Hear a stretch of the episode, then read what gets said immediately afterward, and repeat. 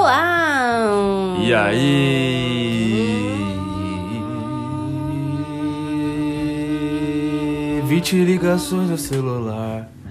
Já não sei se quero atender. Por que você tá cantando logo essa música? Me veio na cabeça. Tudo bem com vocês? Eu fico encarando ele ele fica sem jeito. é, eu, não tem como. Tem, tem como com você, amor. Não tem como? Não tem como. Mulheres grandes demais. Agora ele vai fazer um episódio inteiro estando baco.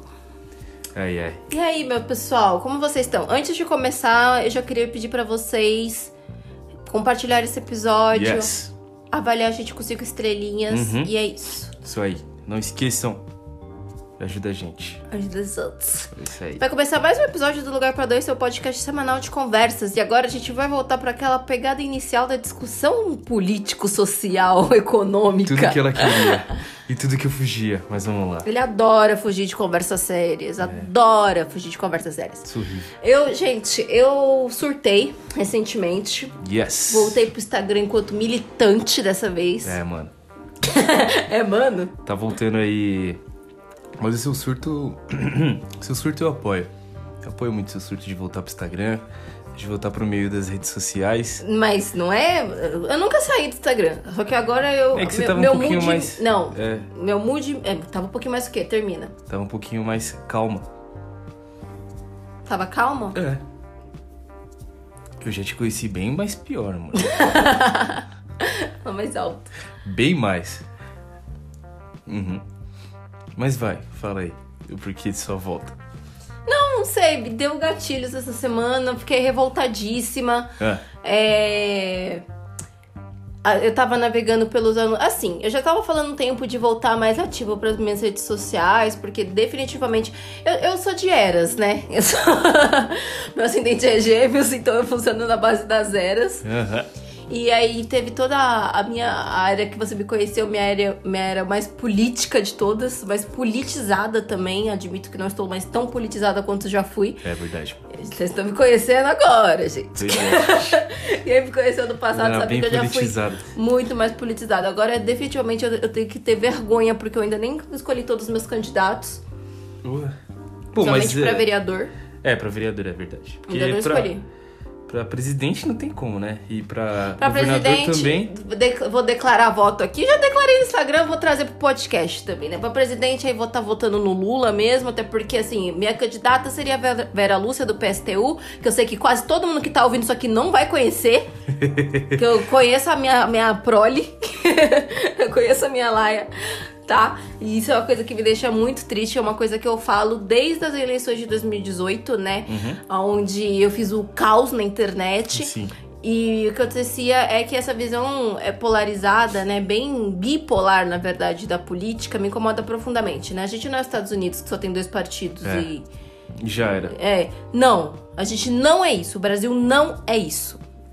Então, é, eu fico muito, muito, muito incomodada com esse fato das pessoas só conhecerem dois candidatos. Aham. O Brasil é muito mais plural, né? E dois homens brancos. Sim. E agora eu vou começar a falar recorte de gênero, recorte de raça, porque o episódio de hoje é sobre ancestralidade. Quem você, como que é esse negócio de ancestralidade pra você? Eu tenho muita curiosidade. Mas o que que era dito dentro de onde você cresceu? Nada. Nada. A gente nunca foi buscar ancestralidade. O que eu sabia de ancestralidade era tipo assim.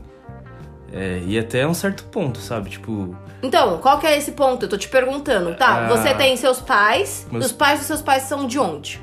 Ah, sim. É, da, tipo, meu, os pais do meu pai são da Bahia. E os pais das minha, da minha mãe é de Minas. Já quase em Bahia. Quase Minas, Bahia ali, né? Uhum. E antes? Seus bisavós? Aí a gente não, ninguém nunca partiu pra perguntar, tipo, pra saber. Eu sei que, tipo, meu avô. Seu pai nunca teve curiosidade de saber de onde veio o avô dele? Meu pai não. Nunca. Sua mãe também não. Piorou. Nunca teve esse papo em casa, tipo, nunca teve esse lance de. De mili... Tipo, não militar. Não, de mas não tem nada a ver com É, não é militância, militância, isso. eu sei, é, tipo. É você saber de onde veio seu avô. Na, na verdade, não, não é errado. É que eu tava com militância na cabeça, não é isso.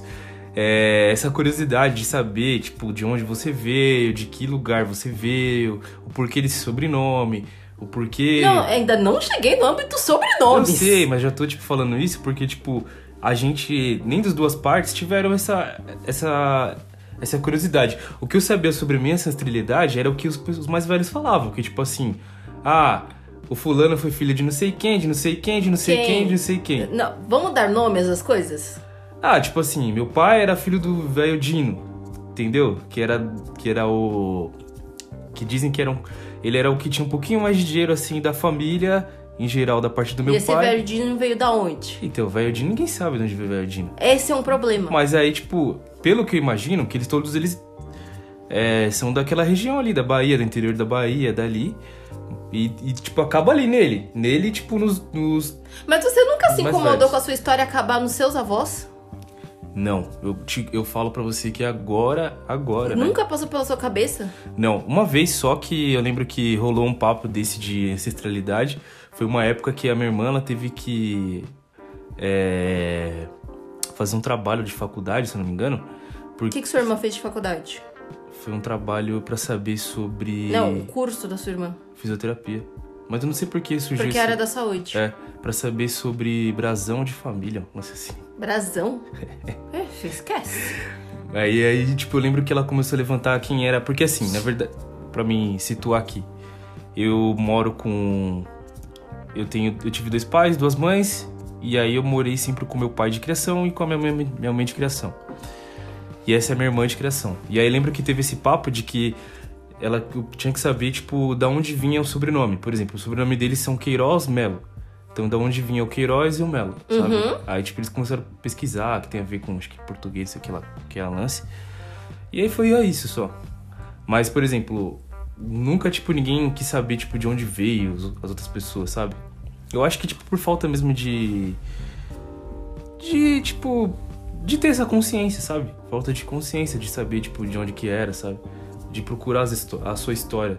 Eu, acho que mais do que falta de consciência é um condicionamento social das pessoas mais pobres. Também, também. É, porque você vê pessoas mais ricas, sabe? Tipo, ah, meu primo, sei lá, meu avô veio da Itália, minha avó veio da França, sei lá das quantas.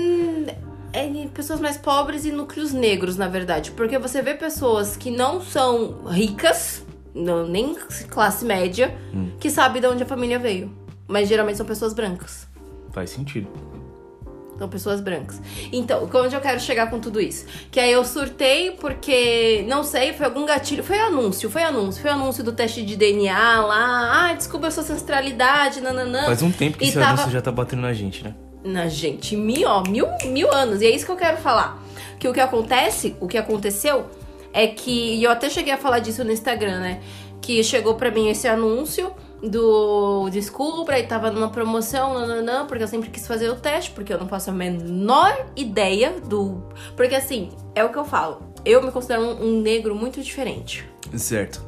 Tipo, meus traços versus meu tom de pele, com esse subtom extremamente amarelo e esse cabelo tão crespo. Eu, e assim, minha família ela não é miscigenada, assim. Pelo Sim. menos não esse, essas, essas, essas últimas gerações. Uhum, ela sim. é completamente afrocentrada, né? Uhum. Que eu sempre falo, afrocentrada é família que os, as relações se dão entre pessoas negras. Tá. Não tem brancos envolvidos aí nesse processo. Então por que, que eu sou assim? É.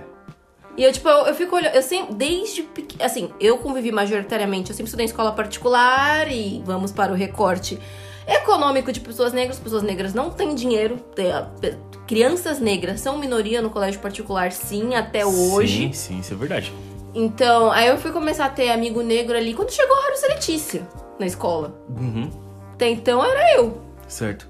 Daí você começou a se perguntar, tipo, desde antes já, tipo, de onde você. Minha mãe fala que com uns 4 anos eu fui fazer terapia porque eu não entendia porque meu cabelo era diferente das minhas amigas. Eu entendo. Eu acho que, tipo, essa parte já, tipo, eu já tinha uma curiosidade. Porque, sabe, sei lá, mano, você começa a se olhar e fica pensando, mano, eu sou diferente, sabe? Tipo, olha minha, olha minha cor, sabe? Tipo, olha meu tom. Mas é aí que tá, né? Pelo fato de eu ser, tipo, miscigenado e ter uma família bem miscigenada nessa parte e conviver com dois lados, então, tipo, você meio que. É normal, tipo, sabe? Porque você olha assim, sua mãe é branca, aí você olha seu pai é preto, aí tipo, você fica, mano. Ah, sei lá. Esses, os negros, pra- eu vou falando de mim, tá? De- Dentro de mim, da minha construção, da- dentro das minhas crenças, os negros miscigenados são as pessoas mais difíceis pra mim. Eu imagino. Porque é um negacionismo surreal. Uhum. O, o negro que foi criado por brancos, ou enfim, ele tem uma. hum, como que eu vou falar isso? Ele tem um- uma, sei, uma confiança. Eu não sei, tipo, pra ele, o racismo tá na cara dele, só que às vezes ele não tá vendo. Ele passa por cima, tipo. Ele Não é nem passar é por, cima, ele, não passa, percebe. Ele passa, tipo, do lado e não olha, sabe? É isso. N- Não sei nem se ele não olha, ele, ele não entendeu ainda o que, que ele é preto. Geralmente as pessoas miscigenadas elas têm um problemão pra entender que elas são pretas. E tem um monte de branco que, porque tem um negro na- em alguma escala da genética, tá achando que é preto. E no Brasil, gente, não é assim que funciona, tá? Em países, vai, nos Estados Unidos Branco é- já é suficiente você ter um sangue negro. Uhum. Pra você não ser considerado branco. Sim. Mas aqui no Brasil não é assim que funciona. É como você é lido socialmente. Se você é lido como branco, ponto. Uhum. Se você é lido como preto, ponto. Enfim, várias obras nesse sentido. Aí eu peguei, comprei lá, fui fazer o teste, compartilhei isso no, no, no Instagram. Que, assim, que eu falo, né? Que um, o privilégio, diga-se muito entre aspas, privilégio branco, porque na verdade é um direito, é você saber de onde sua família veio sem ter que pagar mil reais. É. Pra poder fazer um teste. Sim. Buscar a sua, a sua árvore gene- genealógica, né? E, gente, eu não tô querendo saber, tipo assim, eu não tô querendo saber, tipo, meu código genético primitivo lá, 300 gerações pra trás. Não, eu quero saber, assim, tataravô, bisavô, que seja. Eu não tenho. Eu não tenho informação nenhuma de que lugar a gente veio. Tipo assim, ah, tá, a família veio de Minas. Uhum. Por que, que todo, mundo- é preto, então? É você é mineiro. Sim. Eu acho que, tipo assim, é, embora, tipo, na condição. Bom, a gente sabe, né, mano, que, tipo, é, boa parte do povo preto que tá aqui hoje em dia é, tem bastante. é, fez parte da escravidão, seus antepassados, né? Bastante não, todos. Todos, né? Não tinha negro livre. Bastante. Todos. Eu todos. querendo pre- ser leviano. Mas é verdade, todos têm essa parte. Mas realmente, tipo. Tá, mas aonde eu acho da que- África? Porque a África é um continente. Eu sou, Sim. sei lá, eu sou egípcia. Eu sou da Nigéria. Eu sou da África do Sul. Sim. Da onde que eu sou? É isso que eu quero mas deixa eu saber. ver de onde você é. Não tem. Gente, eu sou tão louca nisso. Eu juro pra você. Gente, há uns seis anos atrás, teve um dia também que eu tive essas síncopes. E eu me peguei no YouTube, abri o mapa da África, peguei país por país e peguei, tipo assim, população, país tal. E fiquei vendo foto das pessoas. Sim. Pra ver se eu achava alguém minimamente parecido, Parecido comigo. com você. Juro pra você que eu fiz isso. Eu entendo. Porque assim, gente, não- porque eu não admito, ah, a família é de Minas. Tá, mas gente, isso não quer dizer nada. A Minas família Gerais não é um é de estado. Minas. Porque, a primeira, assim, elas podem estar, ter, vai, tava morando ali em Minas, nanana, mas assim, vamos lá, são todas pessoas negras. Essas pessoas, elas vieram pra cá de outro lugar, porque se fosse uma família originária brasileira, porque Minas é um estado brasileiro, Sim. a gente seria indígena. E a Exato. gente não é. É isso que eu quero saber. Da onde que eu vim? É só isso que eu quero saber. E eu nunca soube. E eu até falei que isso me começou. Demorou pra isso passar na minha cabeça. Mas uma vez eu tava na escola, no primeiro ano do ensino médio. E aí, tipo, o pessoal da minha sala tava tudo tirando dupla cidadania. E na época tinha eu e a Letícia, né? Como sempre. Aí ele, em um determinado momento o menino virou pra gente e vocês? Eu e a Letícia, a gente o quê? Vocês vão tirar dupla cidadania? Aí a gente ficou tipo, amado? Que elite, né, mano? Da onde que a gente vai tirar dupla cidadania? Que escola de elite. Né? Ainda bem que eu saí da particular nessa época, mano. Não, eu fui no ensino médio já, já tava Então, ainda 15 bem que eu tinha saído disso daí. Já tava no Você estado saiu já. mais criança. É, ele tava no estado há muito Não tempo. tinha isso, né? Do estado ninguém liga pra isso daí. Eu sei. E se alguém parece falando, ah, que vou tirar minha dupla cidadania, vira motivo de chacota e é tirado como, como riquinho e já era. Não é nem sobre riqueza, ninguém é rico só por. Não, eu sei, Porque, eu tô ó, até porque estado. esse pessoalzinho aí que vai, do pessoal da minha sala, era muito sobrenome português, italiano, né? Que o que tem mais tem? É italiano, tinha muito das minhas italiano, escolas. que veio pra cá muito foi italiano. Pra trabalhar. É. Ma- Mas, assim, tipo assim, também veio sem nada, veio na miséria. Não, veio a miséria, Tipo, veio navio de. Veio navio Eu de. entendo isso, porque às vezes a carga, gente filho. fala isso e as É. pessoas falam, ah, mas meu avô veio, não tinha um centavo, trabalhou, construiu tudo do zero, nananã. é, a população branca ela tem a branquitude, ela se incomoda quando você fala certas coisas, né? Claro. Aí, não é disso. Eu sei que, tipo, essa. Vamos dar o exemplo dos italianos. Os italianos que vieram aqui para pro Brasil, eles vieram assim na situação de indignidade. Sim. Sabemos disso. Porém, em nenhum momento a história deles foi apagada. Em nenhum momento o nome deles foi apagado. Em nenhum momento a religião deles foi apagada. Eles tiraram. Quando eu falo da população negra que veio pra cá, a gente foi completamente É descaracterizado porque de tudo eles- que a gente tinha. É. Tiraram nossa língua, tiraram a nossa família, tiraram a nossa religião. Aham. Tiraram tudo que a gente tinha. É que sentam dois pontos, né? O, o branco que veio de fora pra cá, é, ele veio com o título de trabalhador. Então é diferente. Agora o preto tava não, tava aqui como título de escravo. Então é por isso que. De mercadoria. De mercadoria, exato. É, e outra coisa também, quando o que, o que fez isso foi muito o governo da época que queria fazer um embranquecimento de toda a população do Brasil. Depois. Não, e ajudou, e ajudou, tipo, deu. Depois, É, o depois. processo escravocrata veio antes. Sim. Depois Não, que tava cheio os- de preto trabalhando aqui, eles falaram, vamos ter que É, lotear isso tá. aí. Até porque também tinha aquela briga com a Espanha, né? Então você tinha que ocupar o território brasileiro também pra Espanha não entrar, não adentrar pra Sim, cá. é. Mas enfim, teve toda essa bagunça miscigenada. E aí deu oportunidade pra esses povos virem. vir- É, mas de novo, era uma oportunidade completamente sem dignidade. Não, A sim, era tipo só pra jogar aqui, entendeu? Sim, era só Não era tipo pra. Ô, vem pra cá que eu vou te dar as coisas. Não. Só joga Não, mas pra... eu tô batendo nessa tecla porque Aham. quando a branquitude escuta você falar esse tipo de coisa, ah, mas meu avô veio sem um centavo. É sempre assim, Não, meu sim. tataravô que Aham. seja. Sim. Então, e, e é isso que eu tô falando, que, gente, entendemos o processo da branquitude, não se doa. Ó, não é à toa que quando. Não é à toa que, por exemplo, o bairro do Bexiga é um bairro conhecido como um bairro. é, como é que fala? Italiano, né? Mas na verdade não. O bairro do Bexiga, ele era um bairro. Originalmente era negro. É um bairro negro. O que acontece é que quando os italianos vieram pra cá, as famílias italianas, elas veio exatamente nessa condição que a Vicky falou, que é uma condição de miséria, e veio pro Brasil aqui, tipo, mano, jogado. Acontece que no bairro do Bexiga tinha muito. tinha Era uma comunidade negra ali. E os negros são pessoas que, mano, a gente abriu os braços para aqueles, aqueles povos que estão vindo pra cá, e ali aqueles povos se instalaram. Então, é a comunidade cresceu ali porque, tipo, eles não tinham pra onde ir. Então, quem deu comida pra aquele povo foi os negros. Quem, tipo, é, alimentou eles. Quem, tipo, deu uma dignidade pra aquele povo existir ali acabou sendo os negros. Porque, tipo, mano, o governo do Brasil sempre foi dane-se pra todo A mundo. coroa, né? A coroa. Não era governo. A coroa, enfim. Então, o bairro do Bexiga tem muito isso, né? Assim como outros bairros, né, mano? Eu não sei exatamente se foi os negros que iam. não, eu vi, eu vi uma, eu vi uma, eu vi uma, agora eu não sei se foi podcast, foi um documentário que exatamente fala sobre isso, que fala sobre a chegada do, do descendente do italiano aqui no Brasil, Mas principalmente no bairro do Bexiga, e é onde que ele encontrou lá uma comunidade negra, e essa comunidade abraçou eles porque eles estavam em miséria. A comunidade negra já estava bem estabelecida lá, já tinha tipo alimentos, essas coisas. E aí abraçou eles ali e foi como eles começaram a crescer ali naquela parte, entendeu? Não, mas o que eu, eu ia dizer é que é, na situação de todos os bairros centrais que eram originalmente negros, Ah, o sim. negro foi jogado pra periferia Foi, e tem- a tem- branquitude tem essa questão também. Prevaleceu. Não só a branquitude, porque assim, vamos lá, o bairro da Liberdade era um bairro negro. Era no bairro negro? Asiáticos não são brancos. Não. Não, é, né, o, povo é povo amarelo, né? Eles chamam, é, os brancos titularam eles na época como É, amarelo. enfim, os brancos dando nome pra tudo, É. como sempre. É, mas não é branco. Não, Asiá- Asiáticos não são brancos. não. Enfim.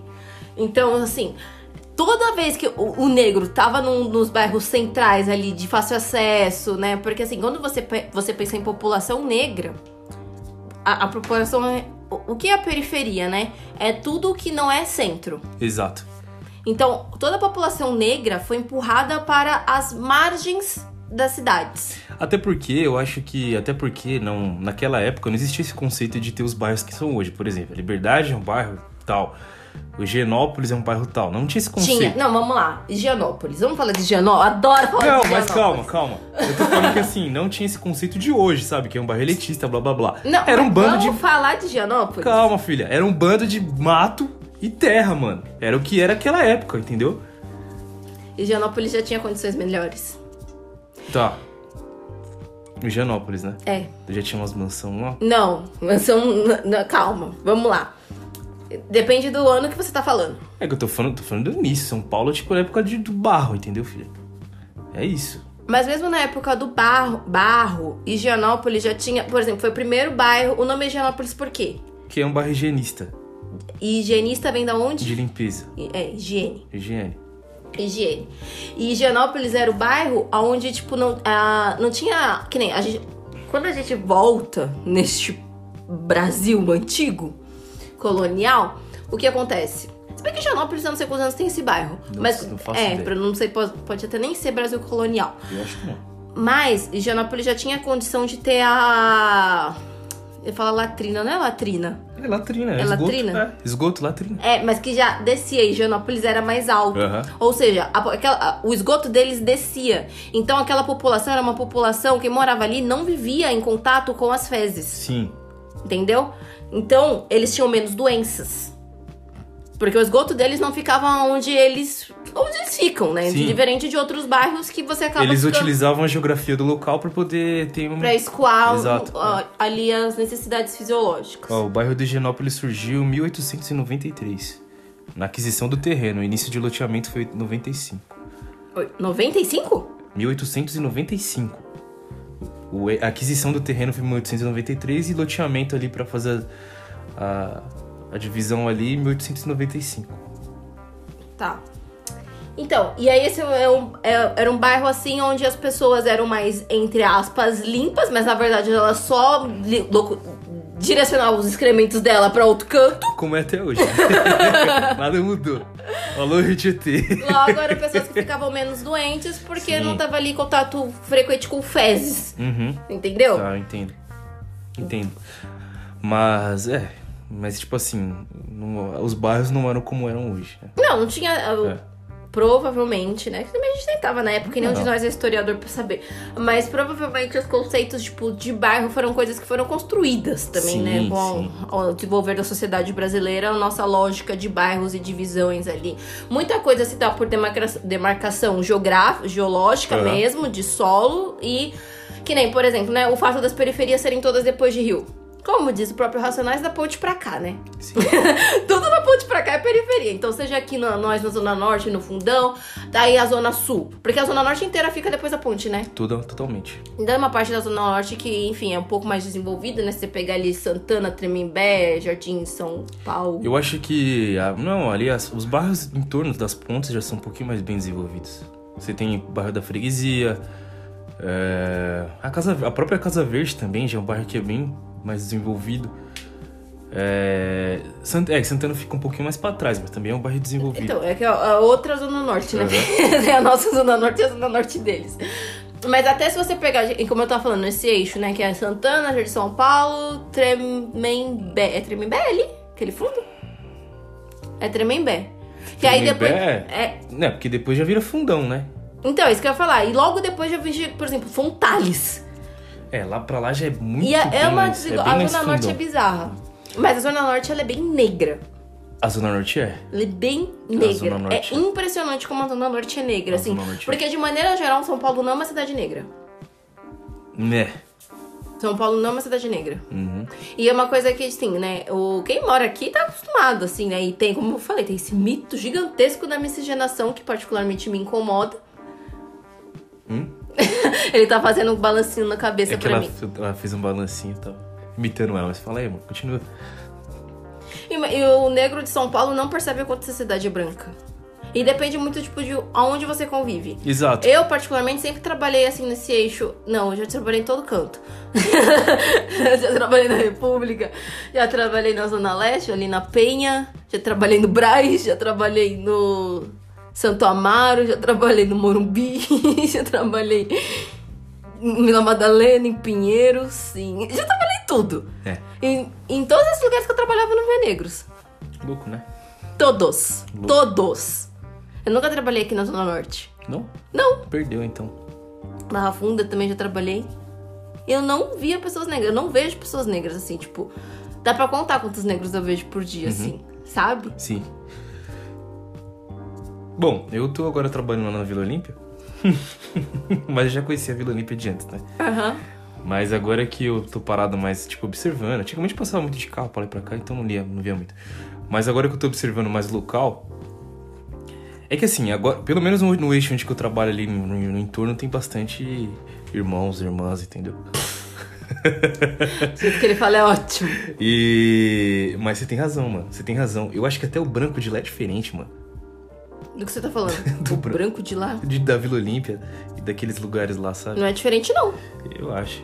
É, não sei. Não, esse é O uns- branco da periferia que é diferente. É, pode ser. Mas é que, tipo, a gente é como. Eu, eu, tipo. Era mais acostumado com o branco da periferia. É que eu nunca convivi. É, é. Não, mas isso é zoeira minha, entendeu? Mas é tipo. É, é, você tem razão no que você fala. Tem muita razão mesmo fala. Porque o branco da periferia também tem esse mito da miscigenação que você indo pro centro já não tem essa, esse negócio aí de. Ah, são todos iguais, não, meu avô era negro também, e é nós. Hum, É o branco da periferia que fala essas coisas. é. Que tem alma de preto. você quer me matar. Eu vi um branco rolando que tem alma de preto. Quando você ter É, Mas passado eu até trabalhando- lembrei, isso me lembrou de um negócio, que eu voltando lá de novo no, a gente falando do bairro do Bexiga, que agora eu lembrei que onde que eu assisti esse negócio. Acho que, foi, eu- acho que foi documentário do samba. Acho que foi isso mesmo. E aí conta que, tipo. É, é até é isso mesmo. O cara falava, ó, então, os italianos chegou, chegavam aqui e eles não gostaram da gente, né? Porque a gente fazia um som legal. Co- Começaram a gostar de samba, né? Aí, tipo, tem bastante italiano começou a gostar de samba, começou a gostar de futebol, essas coisas tudo. Então, tipo, tem aqueles italianos sambistas, sabe? Não, Daquela tem velha guarda sambista. lá. Eu gosto, tem uma banda de pagode japonesa que não tem? Tem. Que vira e mexe aparecendo Ah, fantástico. mano, mas essa ideia é lá pro Japão, lá é porque os japoneses gostam do pagode. Eles acharam legal e começaram a fazer pagode. Ah, mas é o pagode conquista. O, o, o negro. Ai, gente. A cultura negra, ela. o- assim, o mundo adora a cultura negra, só não gosta dos pretos, né? Sim? Tudo que cultura negra eles adoram, né? Impressionante como que gosta Sempre foi assim. do. Porque assim. Outros países do mundo têm carnaval, mas qual que é o carnaval que eles mais gostam? Do brasileiro. Porque o carnaval brasileiro aconteceu o quê? Sincretismo com a cultura africana. E falando cultura africana dessa forma completamente genérica, porque nem sabemos. Porque também veio africanos de todos, toda a parte da África. Exato. São Né? várias tribos diferentes, vários locais, várias etnias de, diferentes que vieram pra cá. Não é à toa que, tipo, cada negro tem sua particularidade, mano. Tem, tipo, na questão do, de, sei lá, traços do rosto, tipo de nariz, tipo de olho, tipo de boca, tipo de altura. Mano, tem tudo, tem toda essa diferença. Cada um era, tipo, bem diferente. Opa, calma aí. Pegando aqui nosso objeto de pesquisa. Objeto de pesquisa é ótimo. barra celular. Mas todos nós, todos, todos nós, é, todos somos diferentes. Assim como os imigrantes também que vieram pra lá, né, de cá, de lá. Quê? Assim também como os imigrantes italianos, esse pessoal tudo diferente. Hum. O que foi? Tá, mas olha o tamanho da Itália e olha o tamanho da África. É gigantesca, filho. Então, ai, não sei, olha, eu, às vezes você fala umas coisas que me incomodam muito. Você querer comparar que, ah, não, o italiano também é diferente. Tá, mas você tava continua falando de um único país, de um, único- um único idioma. Uhum. E a, a população africana não teve nada disso. É isso que eu, gente, é isso que eu tô falando que é a parte que mais me incomoda. A gente pega um continente e resume a uma coisa, negro. Sim. E não é isso. tem Tinha razão. N religiões, N culturas. É, Ai, Uhum. sei lá. Eu fico muito incomodada. Fala o que você fala aí. É que também tem coisas que eu fico. Eu tenho um pensamento um pouco mais radical, que às vezes eu fico comedida de expor aqui. Fazer um episódio sem cortes. Não, sem cortes a gente faz todo episódio. A questão é que eu tenho o meu próprio filtro social do que eu vou estar colocando aqui pra registro público antes que eu receba um processo de, de racismo inverso. eu preciso me comedir aqui, viu? Porque a branquitude adora. Por isso que eu fiz questão de no começo deixar bem explicado que eu entendo o sofrimento dos brancos que vieram pra cá e não tinham nada. Mas vocês tiveram possibilidade de construir alguma coisa. Enquanto os negros vieram escravizados, aboliu a escravidão, deixaram a gente absolutamente sem nada. Aham. Mas tá aí, eu queria saber, voltando de novo na, na questão da, da genética e tudo mais, eu queria saber, mano, de onde que veio mesmo o pessoal da, o pessoal da família da minha mãe.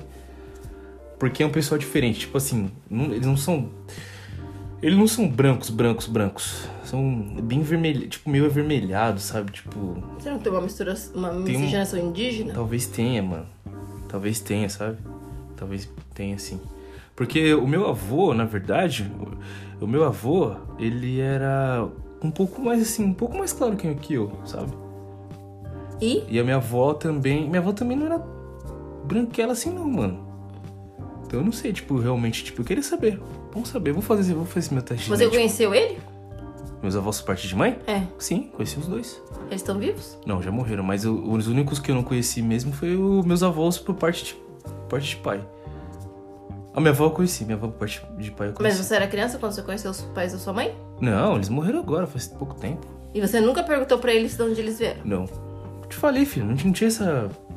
Ué, mas você Essa tá falando que era... Mas Eu você tenho não tinha agora. essa curiosidade Agora até Agora semana passada. É, é que- O que que despertou sua curiosidade de você? ah, acho que. Ah. Quando começou a aparecer esses testes genéticos aí, que nem se falou. Não, mas já tem rastreio genético há muito tempo. É que antes era caríssimo, É que né? pra mim, antes, antes eu não via, não, não tinha esse acesso. Gente, mais uma vez eu Essa repito questão. aqui, eu não sei em que mundo ele vivia. Antes de me no conhecer. meu mundo. Ele não viu nada. No meu mundo. Não era politizado. Não era nem um pouco politizado. Não, não é nem sobre. O teste genético não é nem sobre politização. Eu lembro no começo, quando apareceu, acho que foi no Domingo Espetacular, Que? Eu não tinha visto esse negócio aí de teste genético. que ah, agora você pode descobrir da onde você veio com um negócio, mas ainda só fazia nos Estados Unidos. Eu lembro que eu começou a fazer nos Estados Unidos, não sei se era na Inglaterra. Eu lembro que tipo, tinha dois países do mundo Não, que você eu já, fazer. eu já tinha visto, tipo, também lá de fora, sabe? Mas não, tipo, chegado aqui no Brasil, de fato. Já tinha visto Não, lá mas fora. desde que chegou lá de fora, é que eu, né, como eu falei, eu já, desde que teve Mas é essa que, conversa... você, é que você já tinha essa curiosidade, amor. Entendeu? Então você já, tipo, buscava olhou sobre. pra você e pensou, tipo, por que, que eu tenho essa aparência? Não, mano, eu só, tipo, olhava pro meu pai, então eu sou assim, parecido com ele por causa da família dele, entendeu? Eu não tinha essa, tipo, ah, da onde que veio meu pai? De que lugar que veio? Não tinha isso, mano. Como Era que você isso. lidava com as figuras de pessoas escravizadas em livro de história? Cara, sinceramente, ó. Antes, antes, eu tive uma época que eu fiquei meio revoltado, assim, com essa questão, tipo, da escravidão. É, Mas antes disso, eu, tipo, olhava assim e falava, mano, é um episódio. Assim como vários, tipo. Que episódio? Um episódio de 400 anos? Deixa eu te falar uma coisa aqui, mano. O pessoal, o pessoal, tipo, muitas pessoas, e isso eu vejo até hoje. Tem muitas pessoas negras aí que olham pra escravidão com um olhar assim, mano, foi um episódio real. Tem muita gente que é desinformada nisso. Que não, tipo, Um não. episódio de 400 anos. Eu sei disso, mas tem muita desinformação. E aonde, de onde eu vim, tipo, escolas do estado, por exemplo, que tem muita gente negra, olhava pra aquilo lá, às vezes com, tipo, com, nossa, é escravo e fazia piada com aquilo. Porque não tinha, não buscava pra saber realmente, entendeu? Não tinha a noção. Não, Talvez mas pelo adolescente ele não busca nada mesmo. Não, então, mas talvez mas pelo- já faz um tempo que você é adulto, isso que eu não, entender. não, agora não tem como, mano. tá falando adulto, eu já sei já das coisas. É, não é à toa que eu comecei a, a entender sobre isso, tipo, quando comecei a, tipo, escutar rap e tudo mais lá atrás, que uma coisa... Não tem, não tem jeito, você começa a escutar rap, uma coisa começa a te levar, uma coisa te leva a outra. Então eu comecei a, a entender mais sobre o processo de escravidão, de escravatura e tudo mais do Brasil. Tipo, do povo. Que rap? Rap em geral. Rap em geral. Qual- na verdade, o que que te na diz- verdade, na verdade, olha só, que louco. Na verdade, não foi nem do Brasil, porque, tipo assim, eu sempre eu comecei a escutar muito rap nor- é, norte-americano. E aí, eu comecei a, ir- a entender o processo de escravatura do negro norte-americano. Hum, que não teve nada a ver com isso aqui. Eu sei disso. Só que aí, automaticamente, eu comecei a, a olhar pra nós aqui, entendeu? E aí comecei a buscar um pouco mais sobre a história do negro brasileiro. Uhum. E aí, tipo, uma coisa vai a outra. Tanto que naquela época lá, com 15, Não, mas não tem 14 nenhuma anos. letra que te despertou alguma coisa. Eu quero saber. Eu quero ir nos pontos específicos. Não, de letra de rap assim pior que não, amor. Então, porque, como, tipo assim. o que, que levou você a prestar atenção, então, já que você não Não, teve nenhuma letra? eu tô falando rap americano, rap americano Então, mas sim. mesmo no rap americano, no- o que que te chamou a atenção? Qual que foi o ponto que Porque você os falou? caras falam da, dessa miscigenação, ou miscigenação, ó, dessa, dessa, dessa cultura do racismo, mano, norte-americano que é forte, entendeu? Eles falando só de racismo. Tem o, tem o rap que fala de racismo, tem o rap que fala de, das brigas do, do gueto, essas coisas tudo. Então, tipo, comecei a, a entender. Na verdade, eu não entendia nem pelas letras. O que me fazia olhar, tipo, é, os clipes, né? Porque nas letras eu não entendia. Eu ia mais pela melodia, porque você não sabia o que o cara tava falando, entendeu? Então, tipo, os clipes de música, às vezes, retratavam aquele, aqueles episódios que aconteceram lá, entendeu? Uhum. Alguns rappers, por exemplo, vai, você vai ver um Public Enemy. Quando eu comecei tipo, a ver tipo, um rapper mais underground, Public Enemy, uma coisa assim, então, tipo, tra... tem tanto uma música chamada Welcome to é... Arizona, que é uma música bem famosa do Public Enemy, que mostra, tipo, os negros acorrentados andando pra lá, tem os caras do. É isso que eu queria saber. O que, que te marcou a ponto de você começar a se interessar Sim. pela sua história? Mas assim, eu lembro que o meu pai, o meu pai já era um pouco mais, ele já sabia mais dessa história. Meu pai, né? Qual dos pais? Eu, bom, acho que os dois. Embora o meu pai, meu pai biológico nunca tinha, nunca tenha entrado muito nesse nesse tema. Só meu pai de criação mais, porque ele tipo, ele estudava muito, e tudo mais. Então ele tinha uma noção. E eu lembro que quando era pequeno, ele me levou até um mosteiro lá em Mongonguá. É, Mongon ou Itanhaém? Eu acho que não, eu acho que é Itanhaém, se não me engano.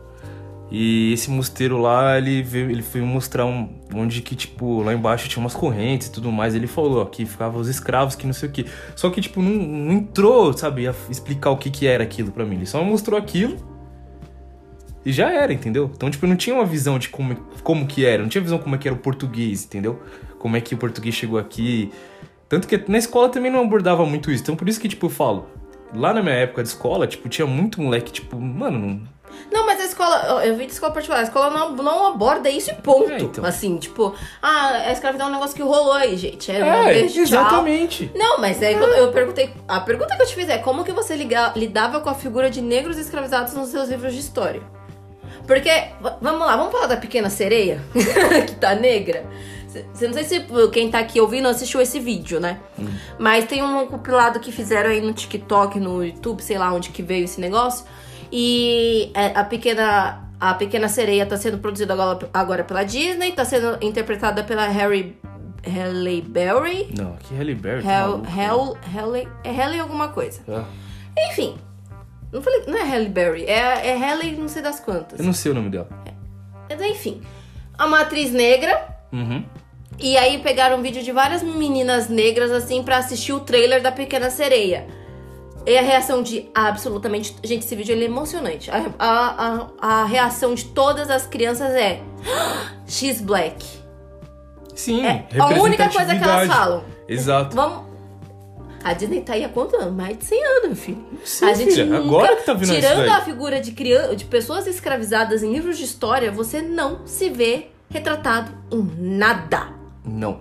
Eu eu só tinha eu tinha um contato assim muito por causa da música. Desde pequeno eu sempre escutei é, a questão de música e a, a música preta sempre foi predominante, embora não tenha sido a música preta brasileira, tipo Mas o que eu ia falar? Pagode, samba, esse samba, tipo- não. Pagode nem tanto, mas samba, samba, brasileiro. é, não. Não, o que predominou sempre na minha, tanto porque tipo assim, é por isso que eu falo, mano, eu sou muito americani... norte-americanizado.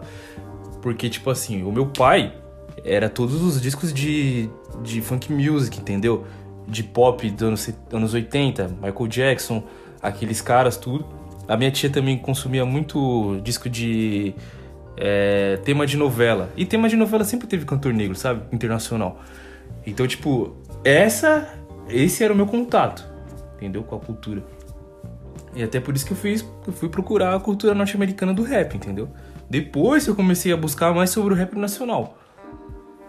Então é aí que eu tive esse contato. Mas o meu primeiro contato com a história do negro e a escravidão foi através do rap norte-americano e foi através do.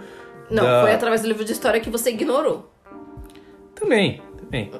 Mas, tipo, pra mim aquilo, eu olhava pra aquelas fotos lá e, tipo. Porque quando você era criança, você não falava inglês. Não, mas eu olhava pra aquelas fotos e, mano, pra mim, Nunca te incomodou. não. Você se enxergava como negro? Não sei te dizer, mano. Talvez não. Provavelmente não. Talvez não. Não. Porque talvez o que. Hoje em dia, eu, tipo, eu imagino o seguinte: que. É, quanto mais retinto a pessoa era, mais se enxergava como negro, sabe? É o colorismo. né? O colorismo é assim: quanto mais negro você é, mais racismo você vai sofrer. Se você. Tanto que ninguém nunca me chamou de negro, mano. Tipo, desde quando era pequenininho, ninguém nunca me falou, tipo, me referiu ele como pretinho, como algo desse gênero. Não, tipo, era um menino assim. Ah, ele é mais clarinho, sabe? Tipo, mais. É, tipo, moreninho, entendeu? Eu odeio moreninho. Eu sei disso. Porque ele, tipo, mano, hoje em dia eu entendo, mas naquela época eu não entendia nada disso. Não, mas é o que negócio de querer embranquecer pra não ter o, É, mano, o porque eu não era, eu não era retinto, filha. Não era Não, retinto. mas é que tem esse negócio de querer embranquecer porque é mais sutil. Não, que nem. Nossa, gente, nossa, você me, você me disparou uma memória muito boa. Uau. Quando a gente tava na escola uma vez, né? Pra variar eu e a Letícia, a gente tinha uma outra amiga, que ela era branca, Hum. né? E aí, tinha uma, ela foi falar de uma outra menina que era negra, retinta. Retinta, a menina era retinta. Sabe a pessoa que assim, você olha e fala, negro, preto. Sim. Então, ela era preta. Sim. A men- aí ela, essa nossa amiga, ah, não, a, a, aquela, ela não sabia o nome da menina, ela falou aquela moreninha. Moreno é gente branca do cabelo preto. E isso, é e aí tá um barato Moreno é interessante. gente branca do cabelo preto. Não vem me chamar preto de moreno que você vai me ver louca. Aí, aí escuta. Ah, Aí ela falando, falando, gente, mano, que morena. Porque pra mim e pra Letícia, moreno sempre foi gente branca do cabelo preto. entende? E a gente não fazia ideia de que ela tava, ah, vocês falam com ela que não sei o quê. Aí, a gente- aí ela começou a descrever. Aí ela não consegue falar negro, né? Essa nossa, essa nossa colega da época. Aham. Assim da cor de vocês, sabe quando a pessoa passa a mão no bracinho assim, ó? ela não consegue falar a palavra negro? Aí a gente, Negro. fulana? Aí ela, é, essa menina aí mesmo.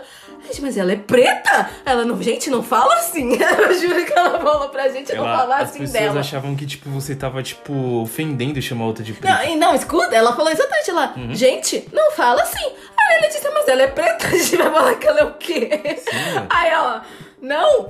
Porque vai que ela não gosta. Mas, eu, gente, nossa, minha cara da Letícia, naquele momento que ela, a gente. Porque nunca tinha passado pela nossa cabeça que alguém negro ia se sentir ofendido de ser chamado de negro. É que nem aquele episódio do Todo Mundo Odeia o Cris. Que o Cris reclama pro Julius que tô chamando ele de neguinho na escola. Aí o Julius, você é branco por acaso? Não, mas é sério. Mas tem a ver também com racismo, né, mano? Por Não, é, que, tipo, é muito racismo, é. porque a pessoa acha que só o ato de você falar que a pessoa é negra é uma ofensa, É, tá sendo que é a cor da pessoa. pele Exato, dela. é, foi... Não, e você falou esse negócio e me travou uma coisa também. Porque antigamente. E olha como é que é a cabeça das crianças, né? Porque assim, eu ficava. A pessoa chamava a outra de moreno, por exemplo. Ah, aquele fulano ali é moreno, que é preto, certo? E aí, tipo, eu via na TV, chamava outro de moreno. Só que quando chamava outro de moreno, o cara era branco, mano. Porque a morena é branco preto. cabelo preto. Ou a mulher branca com cabelo preto. Então aquela mulher. Aí eu ficava, mano, peraí. Como é, como, como é que eles são morenos? Eles são diferentes? então, isso também começou a me levantar. é uma coisa que você chamava qualquer pessoa de ruivo. É. A pessoa. Ah, é ruivo. Sim. Então, moreno não é cor de pele. Aham. Não é cor de pele. Pele, a pele é preta. Pele é negra, enfim. Não é. Ai, gente, olha, é um negócio assim. Mas esse foi o auge da minha vida. A, essa nossa colega falar que. Ela fala, ela fala, não fala assim, ela pode se sentir ofendida. Não, tem E a muito menina isso. era negra. Tem muito isso. Não, é claro que, tipo assim, existem casos e casos. Existe um caso que, de fato, você sabe que a pessoa tá chamando por uma forma de ofensa. Por exemplo, um diminutivo, tipo, ah, aquele neguinho ali, sabe? Tipo, aquela coisa. Não, mas é na entonação. Mas, eu- Não, é, é questão da entonação, entendeu? A questão da entonação, por exemplo. mas aí que tá, chamar de neguinho, gente. Por que, que neguinho é uma ofensa? Isso é a cor da pele da pessoa. Sim. O neguinho da beija-flor aí, ó, desconstruindo paradigmas. é isso que tá. É que nem o gay que começou a usar viado pra, pra quebrar também a ofensa hétero. Pra, pra não começar a chamar de gay? Hã? Pra não chamar ele de gay, é isso? Não, os gays se, se autodenominando, ah, eu sou viado mesmo, e aí? Entendeu? Porque aí você quebra essa, essa, essa ofensa, tô fazendo as pessoas com as mãos, hétero. Se você falar, ah, eu sou neguinha mesmo, filho, você tá achando que eu sou que cor? É, verdade. Tipo, eu sou, preta, sou negra, sou. E aí? Meu cabelo é crespo, sabe? Tipo, tá, e aí? Me fala. Você Aham. tá usando uma característica minha, que é uma herança genética, como ofensa? Sim. É a mesma coisa que você querer, sei lá. Não, não é nem a mesma coisa. Eu ia falar que é a mesma coisa que usar uma deficiência. Tipo assim, olha ó, a pessoa sem perna, manita. É, Sabe? Você não pega esse sou negócio sem perna mesmo, já era. Não é? Você não pega uma característica física da pessoa e usa como forma de diminuição dela. Sim. Sim, verdade. Mas não, no caso da deficiência ainda é. De qualquer forma, sabe? Não faz sentido nenhum. Você pegar e. Ai, sabe? Olha, as pessoas são muito problemáticas, muito problemáticas. E a gente que constrói tudo isso, a gente que constrói essas dinâmicas do que, que vai ser ofensivo ou não também, com certeza. sabe? Com certeza. Particularmente, Hum. eu não me ofendo. Também já fui muito ofendida. Uma pessoa te chama de preta? Não de pre- preto, filho. Me chamar de preto eu tava no luxo, né? Era de macaca pra baixo. Ah, sim. chamar de preto. Tanto que eu, eu, eu acho inadmissível me chamar de morena. Eu acho Não, morena é sacanagem. Morena é sacanagem. Mas é, o problema Morena é a minha muito cor. sacanagem. Não, exatamente. A Era que nem cor. eu. A pessoa acha que se ela me falar que eu sou negra, eu vou ficar muito ofendida. Sim. Muito ofendida. E não, eu fico ofendida de ser chamada de morena. Pelo amor de Deus, me respeite. Uhum. eu não sou morena.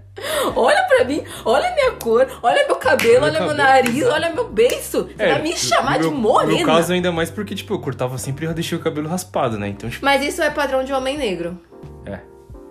Isso é normal. Desde quando você é pequeno, é padrão de nome negro, ah, já raspa o cabelo, raspa esse cabelo. Não pode deixar crescer porque raspa. é, é feio, é suje... Que é o que a gente conversou naquele episódio do Colin Black and White. Sim.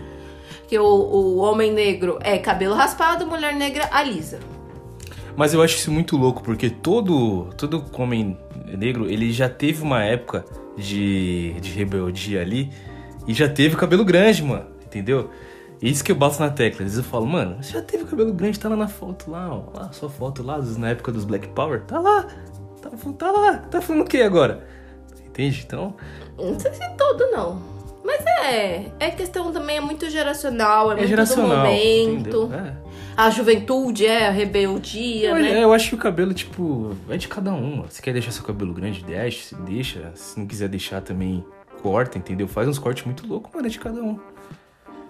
É, isso. mas o nosso cabelo é o proibido, o nosso cabelo é que tem que ser domado, é o nosso Não, cabelo é, que não isso pode. Tem, isso tem. Porque vai um menino de cabelo comprido na escola. Menino branco, liso, de cabelo comprido é uma coisa. Vai um menino negro.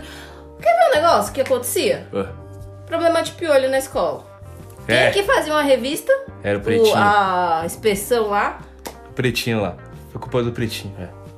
Gente, eu sempre usei química. Eu sempre usei química no cabelo. Não existe um piolho que resista à amônia, tá?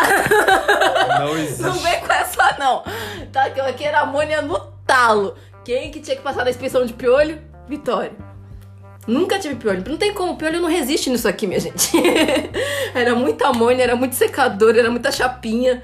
Não tinha a menor possibilidade de eu ter um piolho nessa cabeça. Piolho odiava sua cabeça, não passava nem perto. Nela não, nela não. Vamos ali no, no O outro ali. piolho. O, o- Outro ali já não meu couro cabeludo era radioativo. Meu Então. couro cabeludo foi radioativo por muito tempo, gente. Ali é muito veneno tempo. puro. Veneno puro pros piolinhos. É, Mas era sempre o É. aqui que não podia. Era aqui que não dava. Era impressionante. Eu lembro de uma vez que a minha irmã foi fazer um ensaio. E aí pediram, eles tinham pedido um, um cabelo em específico, não fizeram lá no dia que era pra fazer. Que o não fizeram um ensaio no dia que era, era no ensaio da escola. Uhum. Que era pra fazer. Minha mãe tinha arrumado o cabelo da minha irmã pra aquele dia. Certo. Não fizeram e a, a equipe foi lá e fez as fotos no outro dia a Julia não tava com o cabelo pronto. Certo. Ela era o único cabelo crespo e ninguém sabia mexer no cabelo dela. Ela odiou as fotos, ela odiou como ficou o cabelo dela, enfim. É, a mulher sempre sofre, mano. A mulher sempre sofre. Porque, mano, o menino, tipo, é muito de boa, mano. O menino você vai estar com o cabelo cortado mesmo. Tirou a foto, acabou. Agora a mulher sofre muito, mano. Cabelo é puxado. cabelo é puxado, é puxado mesmo. É puxado. Cabelo É é muito chato. E eu lembro que eu ficava puto por causa que é o seguinte: as pessoas ficavam me chamando de careca, mano. E eu, eu falava, mano, vai se ferrar o teu cabelo. Ah, mas esse é careca. Mano, esse bagulho me deixava puto demais, mano. Me chamando de careca. Nossa, que ódio, mano. Eu não era careca, eu tinha cabelo, mano. Só ficava cortando. É. É complicado. Mas, aí, tá vendo? De novo, quando eu comecei a entender sobre a questão do negro, sobre a questão do coisa, aí eu lembro que eu falei, não, mano, vou deixar meu cabelo crescer. Aí eu tive até uma, uma treta dentro de casa, que a minha tia hoje jura de pé junto que eu nunca tive cabelo grande. Eu não sei por que você discute. É, eu sei, mas é que eu tenho ódio. Eu E não sei por que aí- você discute. Então, ó, Manda pra mas ela uma aí, foto tipo, sua no WhatsApp.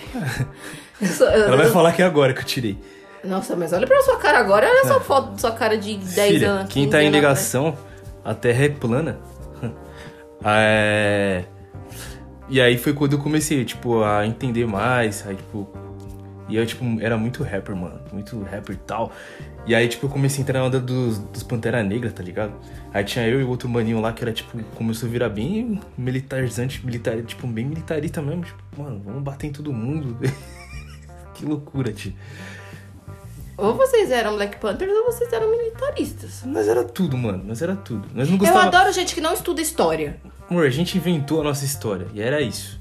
E aí, tipo, tanto que. Olha só as ideias, a nossa, a nossa ideia. E aí, não, mano. Não, esse pagodeiro também tá errado, mano. Os pagodeiros tá errado. Porque os pagodeiros estão usando as, as nossas marcas de roupa de rap, mano. Vamos pegar os pagodeiros também. Olha que loucura, mano. Bizarro. Bizarro, bizarro, bizarro. Ai, caramba, mano. Não, mas isso aí durou pouco, amor. Depois eu tive, eu tive umas. é, Como é que fala? Eu entrei em umas crises comigo mesmo e eu falei, não, mano, isso daí não tá certo não. Esse mano Big tá muito louco. E aí depois de setembro eu nunca mais vi ele. Mas era isso, mano. Foi aí quando eu comecei a ter mais conhecimento sobre. E aí acho que começou a gerar mais é, é, curiosidade, né? Até comecei a chegar esse lance dos testes e tudo mais. Hoje eu quero fazer o teste. O próximo a comprar vai ser eu. Tenho muita curiosidade pra saber de onde que vem. Eu preciso saber. Eu preciso saber. Até porque, assim, é, como eu falei, né? Eu sempre convivi majoritariamente mais com pessoas brancas. Porém, as pessoas com quem eu crio mais laços são pessoas negras. Uhum. Até porque, tipo, tem um lugar comum ali que só quem é negro vai entender de certas coisas que você falar. Verdade. Não adianta conversar com branco. Verdade. É, bom, é, não, isso é verdade, isso é verdade. Não vou questionar, não. Isso é bem verdade mesmo. Não, porque Você assim. tem, você tem, tipo assim, você tem. Claro, você cria laço com todo mundo. Eu crio laço com todo mundo, tipo, não importa. Realmente eu sou, tipo, dane-se. Não, Mas os tem aquilo- mas tem aquilo que você fala, mano, Preta, porque você vai, tipo assim, você crer. vai passar por um racismo, você vai olhar pra aquela sua amiga preta, ela vai te olhar e vocês vão ficar tipo, Mano, verdade. Não. é- sabe? Uhum. Tem certas coisas, tem certas, e tipo assim, você não precisa nem conhecer, eu trabalhei muito tempo ali no aquela estação Granja Viana. Eu sempre confundo com Julieta. Granja Julieta. Granja Julieta, eu sempre confundo com Viana. Eu descansei falar onde eu trabalhei. Muito tempo, mas muito, mas gente, muito tempo assim. Né, dentro da minha história trabalhista é o segundo lugar que eu fiquei mais tempo. E ali também, né, negros assim, eu era uma das mais escuras. Olha a minha cor, eu era mais uma das mais escurinhas ali. Eu era tipo a terceira mais escura. Olha o naipe. Enfim. Aí tinha uma vez eu tava chegando no meu trabalho, eu já usava meu cabelo natural. E assim, né, quando você tá num lugar que não tem preto, quando você vê outro preto, existe uma comunicação entre olhares. Não, é tipo. É, Que é não surreal. precisa, você nem. Você não precisa fazer nada. Você, Você só olha pra só cara se- dele. Vocês assim. só se olham. Um olha pro outro, tipo, já. Parece que já estão conversando. Exatamente. Exatamente. Vocês, É vocês louco têm. isso. É um negócio muito. É. E é uma coisa que o branco jamais vai entender, porque onde ele olha tem branco. É. Então, gente, tinha uma moça ali que vira e mexe eu via ela. Não faço ideia do nome, não faço ideia de onde ela era, o que, que ela fazia, mas a gente era amigas de olhar. a gente era muito amiga no olhar. Ela nem trabalhava na minha empresa. Mas, e aí teve um dia que ela. Que, e ela também usava o cabelo dela natural, que também era crespo. Era, acho que só tinha nós dois de crespo no bairro. Uhum. De crespo com cabelo natural Sim. no bairro. Acho que, literalmente, acho que só tinha nós duas. Sim. Tinha um cabelo cacheado aqui, outro ali, mas cabelo crespo. Uhum. Era nós duas. E a gente sempre se olhava e tal. E lá onde eu tô trabalhando também, tem uma menina que sempre que eu tô chegando na empresa, ela tá vindo no sentido contrário, não sei de onde ela trabalha, e ela tem o cabelo crespo também, a gente só se olha assim, tipo, Aham. é nós. um olhar muito tipo, é nós. Pode crer. Enfim. E essa mulher, eu gosto muito dela. Não conheço, sei nada, nada, não sei absolutamente nada dessa mulher, mas eu gosto dela. Eu falo, tipo, ainda bem. É um sentimento de ainda bem que você tá aqui. Sim. É muito louco. É né? você, é você ver um igual a você, entendeu? Uhum. Embora que eu já passei por algumas experiências aí de ser. de ver irmãos igual a mim, e literalmente o cara, tipo, olhar pra minha cara e. e fazer desfeita, entendeu? Uhum. Eu já passei por isso, pra também não dizer que todo, todo negro é igual, né? Não Não, mas é, é, vai também É. do nível de consciência político-social que a É. pessoa tem. Porque, Mas, assim, o que eu percebo desse, tipo, do Aham. negro que fica incomodado na presença de outro negro é. O, o, o- tem o negro, eu falo que tem o, negro que ele é embranquecido pelo, pelo, pelo ambiente. É. Ele tem um comportamento mais branco. Quem, Existe. quem, quem fala muito isso é o senhor. Alô, senhor William.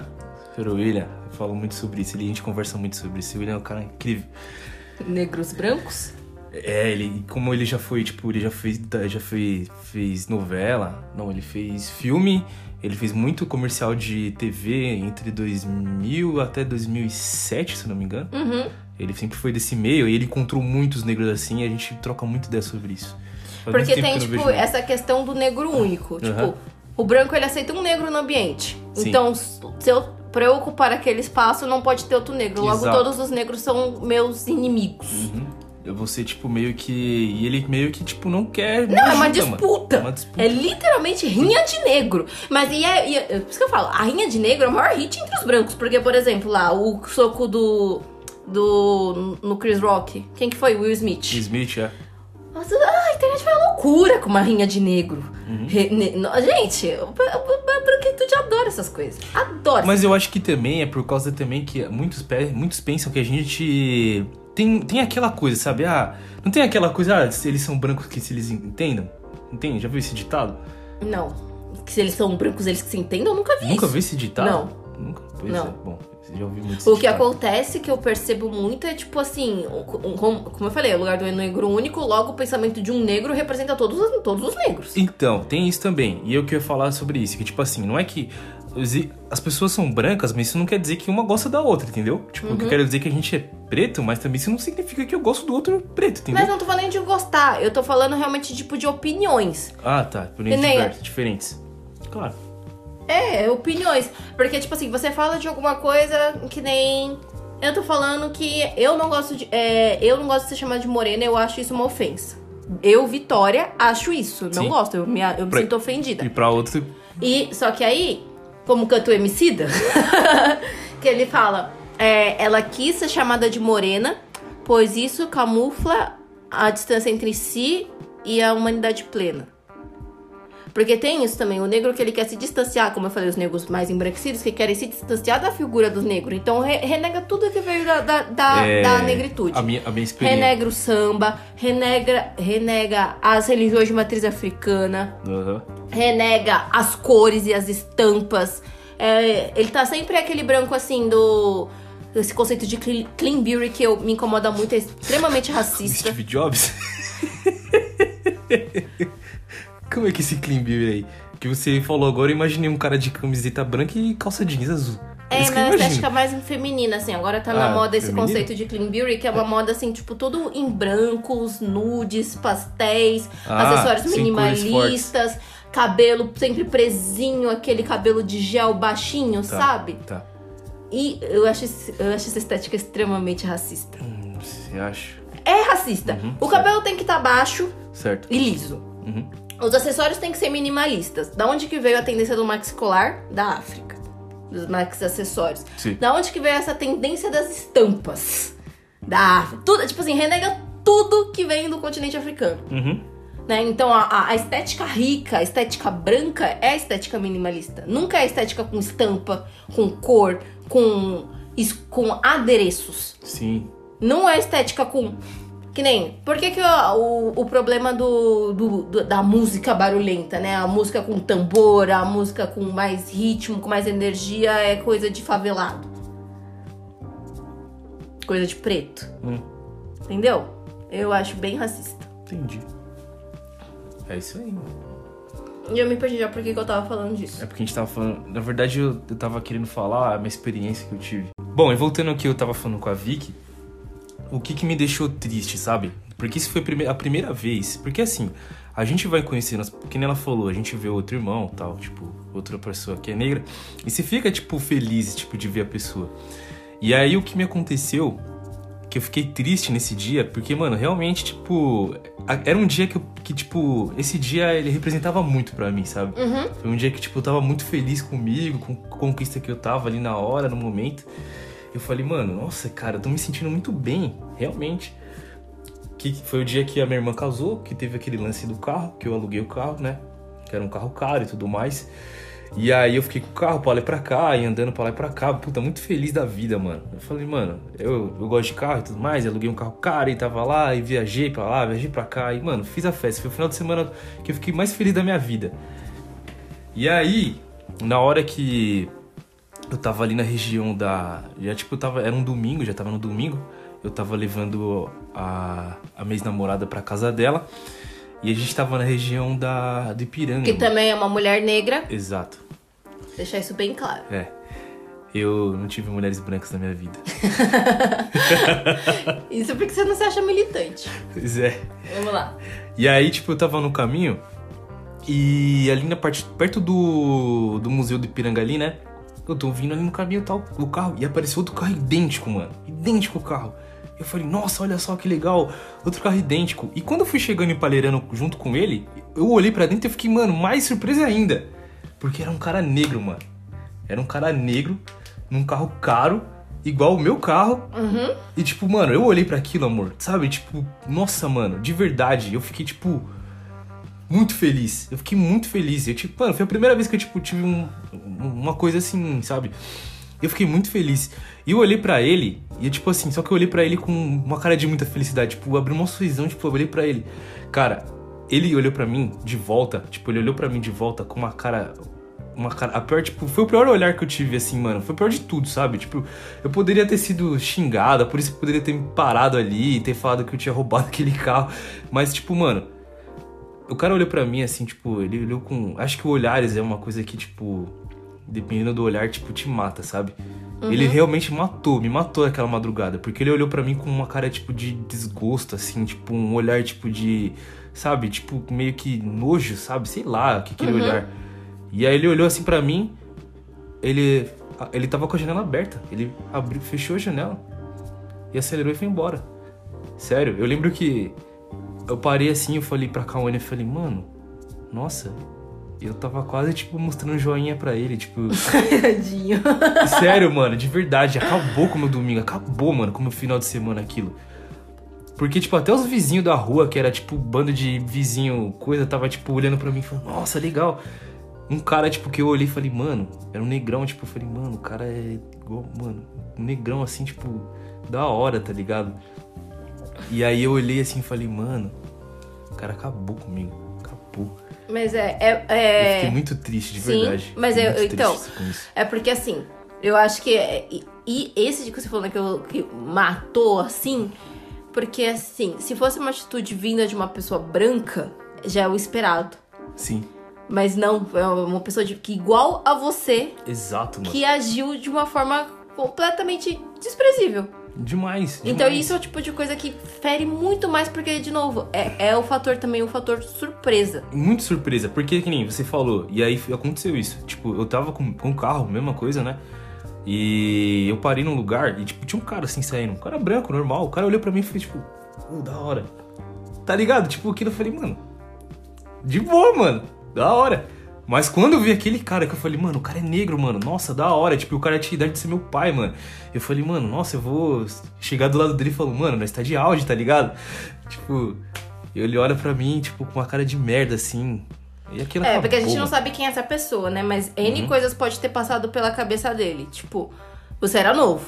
Com certeza um julgamento prévio que pode ter passado é o que, que esse moleque tá fazendo pra estar tá com esse carro. Porque logo. O que, que se espera de um menino negro novo com um carrão? Então, então. Mas você sabe, é aquele dia, amor, que tipo, dá pra até fazer um som disso. Que é um menino novo num carro caro de 140 mil reais que rodou a cidade inteira, mano. Passou em frente de todas as viaturas possíveis da vida, entrou na contramão, fez uma loucura, porque eu errei caminho, entrou na contramão, já era motivo de ser parado, tá acontecendo um monte de merda. E sabe, foi o dia perfeito. E tipo, era para finalizar com aquela chave de ouro. Era só ele ter, tipo, feito um. Não precisava nem dar um sorriso, sabe? Quando você dá aquela balançadinha de, de cabeça e fala, hum, acabou, mano. Só que aquele olhar dele acabou comigo. Porque, tipo, o povo preto da quebrada não olhou para mim daquele jeito. Eles olhavam, tipo, mano, que da hora. Os tiozinhos ficavam, maluco, que da hora. Aí quando você encontra um cara que, tipo, tá com um carro caro. Eu não sei se o carro era dele ou não, enfim, dane-se.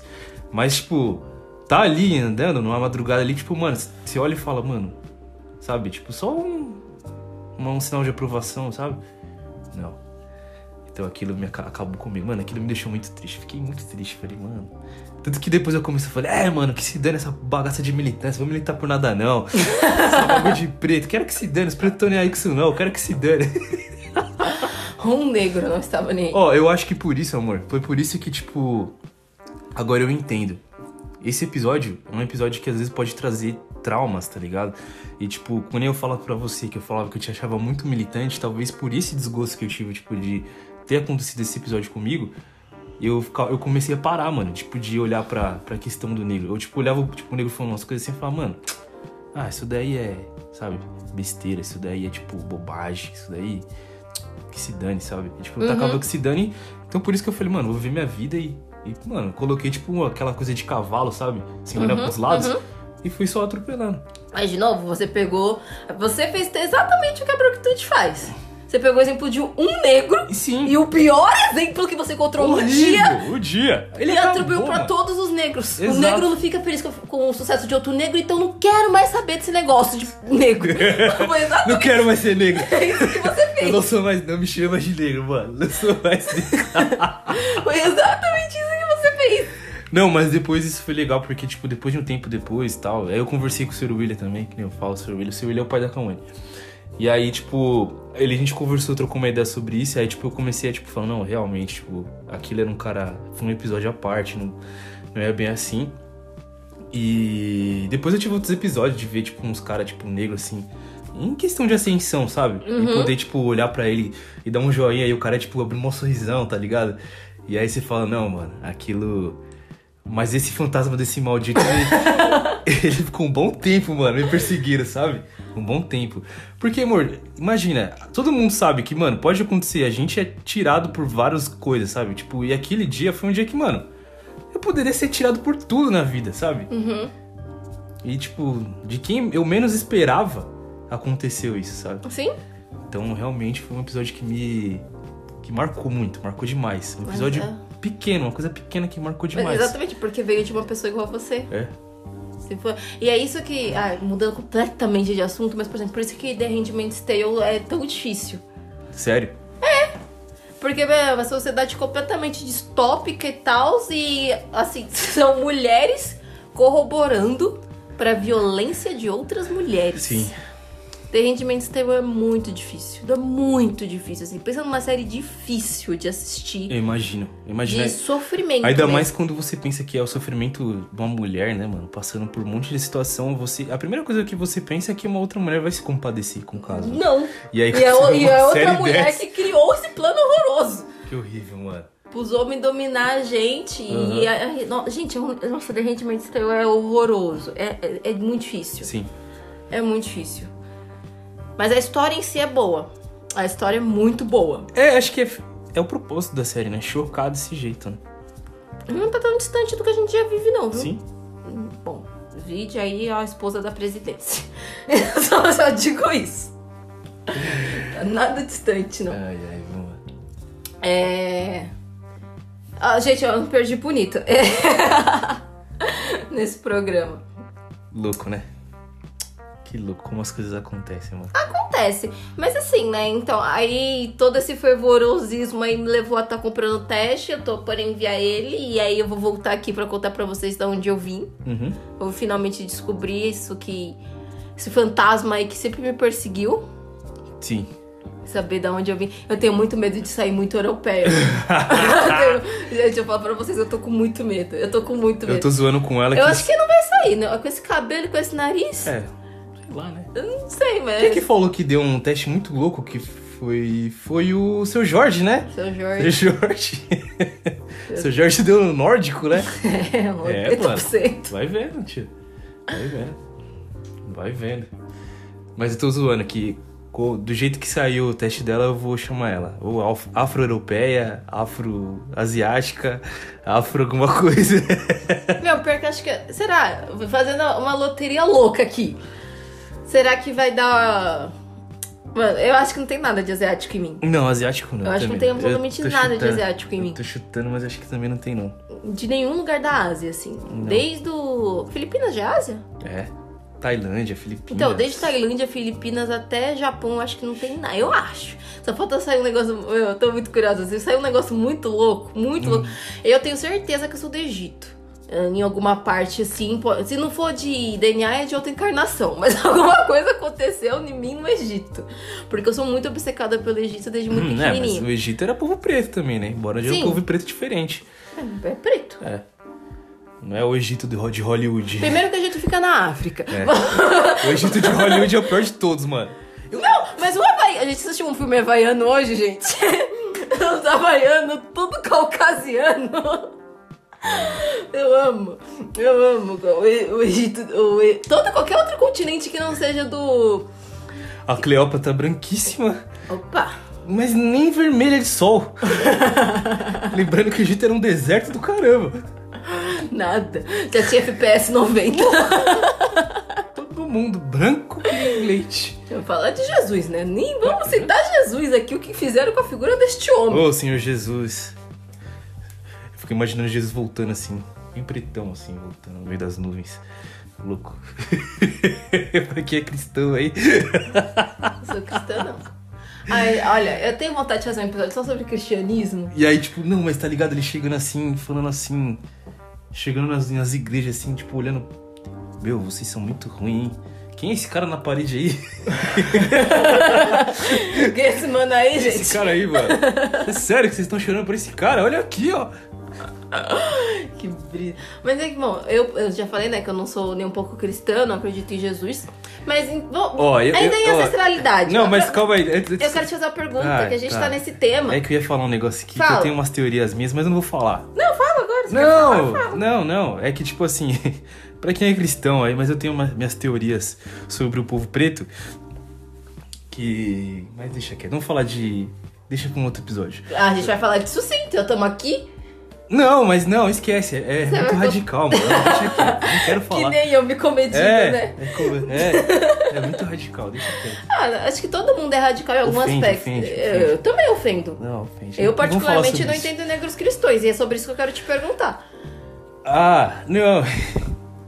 Então, mas a minha teoria é sobre o negro cristão, entendeu? Ah, Mas deixa pra lá. Mas, ó, o negro cristão é o seguinte. É o seguinte, o negro cristão.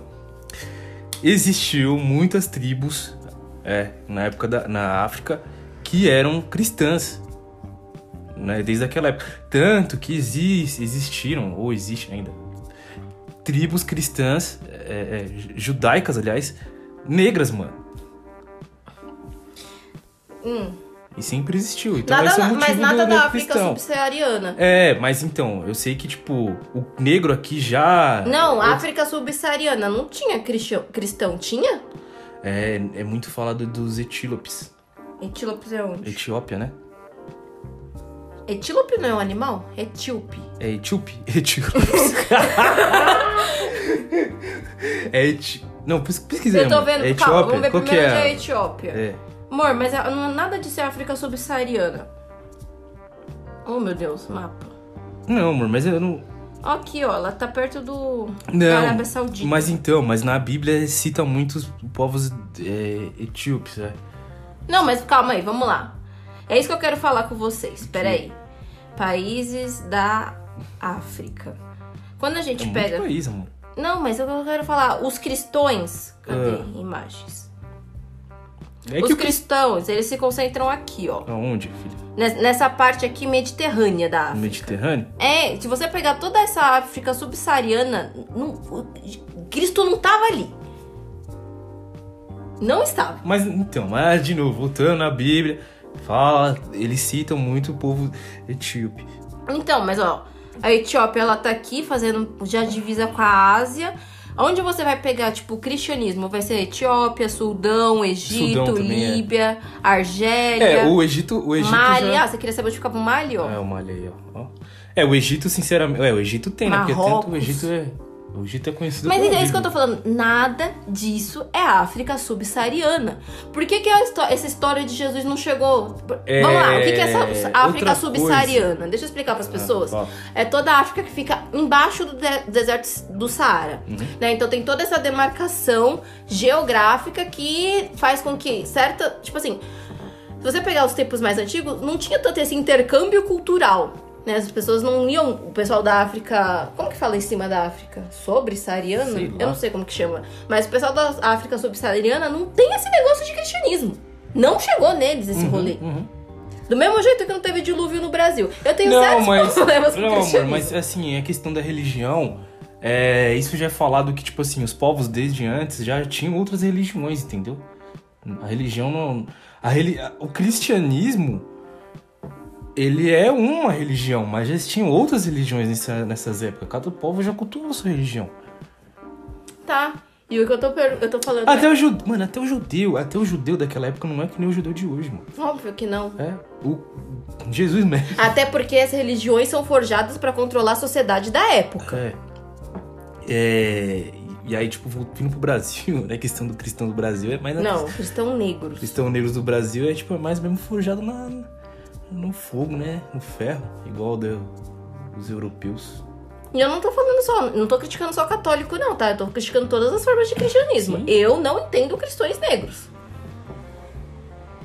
O Tipo, o, o que- não, é o que eu falei. Lá no começo do programa, Hum. eles trouxeram a gente pra cá, sequência capturaram a gente lá no nosso continente de originário. Trouxeram pra cá, é, tiraram nosso idioma, nossa família e nossa religião. Certo? E impuseram na época o catolicismo Uhum. né? Mas não é só o catolicismo o problema. O livro que o católico lê é o mesmo livro que o evangélico lê. É um livro, Então, mas interpretado de formas diferentes. mas é o mesmo livro. É o mesmo livro. Tá tudo escrito lá. Agora, só porque o católico pega uma parte e o evangélico pega outra, não quer dizer que eles não estão discordando de nada. Eles estão lendo o mesmo material.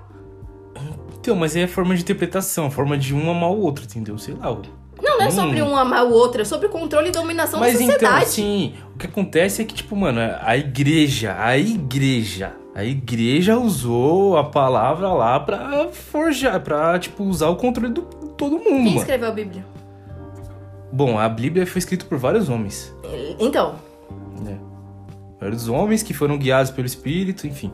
E aí, tipo, é, e o espírito, e o, o espírito que tá errado. É isso que eu não concordo com, com o cristianismo. É adora atacar tudo que não seja a religião dele, mas é Tá, exatamente amor, a mas mesma coisa. Sim, gata. Mas, então, Lá, quem, quem faz a. O que o Chico, o Xavier fazia lá, psicografa, é do demônio. Sim, o Espírito... Agora o menos- livro que vocês estão lendo que foi escrito por um espírito tá certo. Mas o Chico Xavier não queimava o povo na, na fogueira, mano. Graças a Deus. Então, mano, Aí, é isso que eu tô ó, ó, falando. o vício linguístico. É. É isso que eu tô falando, entendeu? Ninguém sabe. Quem sabe foi Deus que mandou queimar todo mundo? Não. A igreja pode ter feito. A igreja fez um monte de merda, mano. Que, tipo, em, em nome de papa, em nome de um monte de rei. Os reis era sempre foi amigo dos papas. Sempre foram. É Ainda porque é. Estado e igreja eram a mesma coisa. Então. Não, essa separação. Ó, isso eu muito- aprendi no livro de história da É escola. Isso eu aprendi no livro de história da escola. Que o povo, que os papas lá das, das épocas das antigas já vendiam lugar no céu há muito tempo, amor. A igreja lucrava, vendia lugar no céu. Olha Toda só. igreja lucra. Toda igreja lucra. Isso que me incomoda, ser a brincadeira toda com a fé. E me incomoda mais ainda, tipo, a, a população eu negra acho- até hoje a- não ter consciência que o cristianismo não é pra eles. Ah, amor, isso aí já não sei, isso aí já, eu já não, eu já Não, não é concordo. sobre eles. Não, não, é uma religião sobre eles. O que eu não acho- serve pra gente esse amor branco e cristão. Mas é aí que tá, amor, é amor branco cristão, é tipo, não... isso também pode ter sido deturbado, mano. Você não, quem sabe, é que nem eu falo. Eu, mano, eu particularmente não, não acredito em Jesus branco, em nada disso. Eu não acredito em Jesus e ponto. Então, você não acredita, mas Jesus como pessoa, ele era um cara preto, mano. Ali, preto. Da África ali, nasceu no meio do sol, ele, ele tinha aquela cor ali. Eu não acredito, entendeu? Mas, mano, a gente sabe que, tipo, os europeus vieram e tomaram conta de tudo e fizeram do jeito deles, mano. Como e foi no mundo inteiro. a, e impuseram, Impuseram, a Bíblia exato. como livro sagrado. E aí criaram. tipo, Exato. Só que você é uma pessoa negra. Hum. E a sua religião originária de onde você veio? Você já foi atrás de saber? Eu não sei, mas então, mas é que eu tô falando. Existem relatos de povos negros que já, que já consumiam Nenhum da África subsaariana. as escrituras bíblicas, mano. Mas não era tipo o livro que é hoje, tá ligado? Era tipo pergaminhos, era Sobre um monte de o livro que é hoje, eu tô falando que a África é um continente você tá pegando dois, três países que, ne- que tinha mais contato com o Mediterrâneo pra se parear no que era mas, a então, verdade. mas era a crença deles, amor. Não tem como E é a sua até hoje. Se, se, o povo lá de, se o povo lá da África subsaariana tem a crença deles, acreditavam nos deuses Não, deles. existem N religiões. Então, era o que eles conheciam, mano. E aqui o que, que o E é o brasileiro que, fez? que veio. Então, E o que o brasileiro fez, aqui né? já Porque- veio de forma tudo errado. Não, vamos, deixa eu falar. O que, que o brasileiro fez? Hum. Não, era cri- é- é crime até a, a ditadura, até, até agora. Isso eu Nos 80 concordo. era crime você, que- não você o- cultuar outra religião. O que, que a gente fez? Inventou o candomblé. Sim. Que era uma forma de você. Misturar o catolicismo Com a Umbanda. religião matriz africana. Não é nem com as religiões, é com a Umbanda, A só Umbanda. que tem outras religiões. Sim. É, isso eu concordo. Eu, o que eu não concordo nem um pouco é a questão da igreja. A igreja, o a instituição igreja, entendeu? Mas a igreja é só um coletivo. É um coletivo, problema é o um livro. coletivo de homens que dizem que aquilo tem que ser daquele jeito, gato. Com base num livro. Com base num livro que, mano, você pode ler aquele livro e você pode, tipo, usar do jeito que você quiser. Entendeu?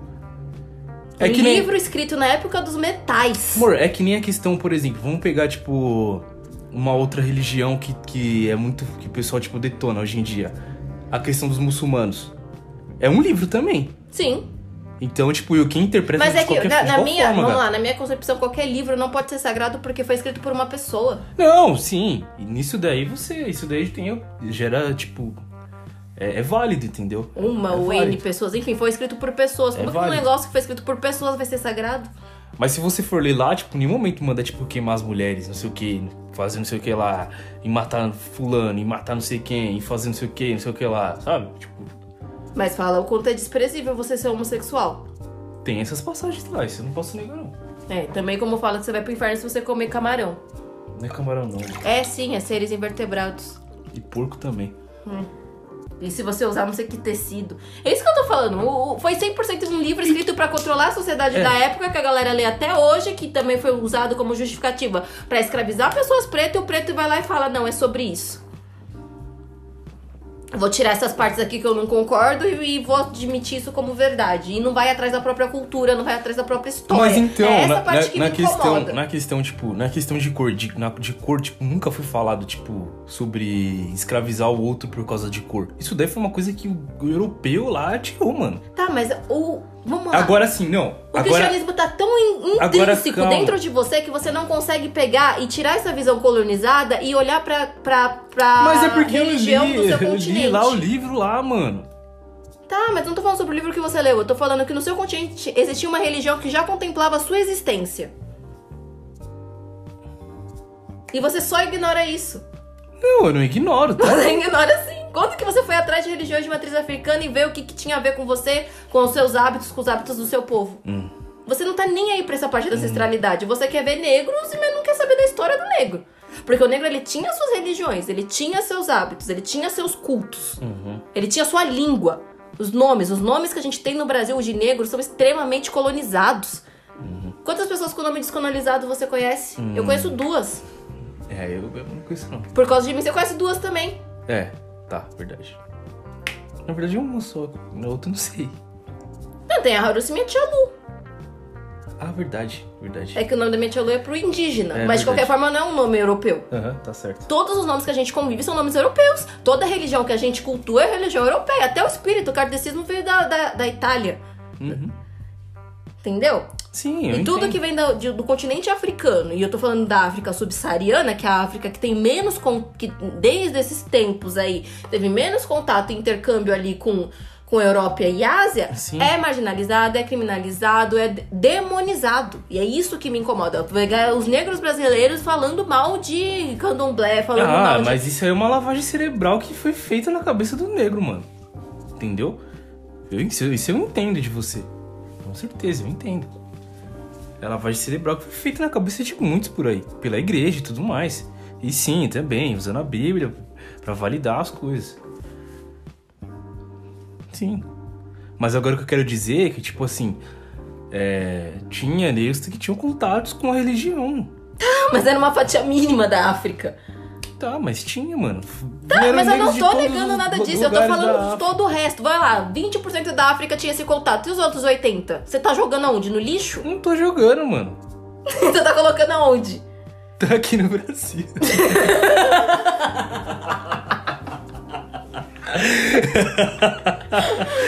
Ai, caramba. Esse vai dar um bom episódio. Você vai adorar esse episódio, mano.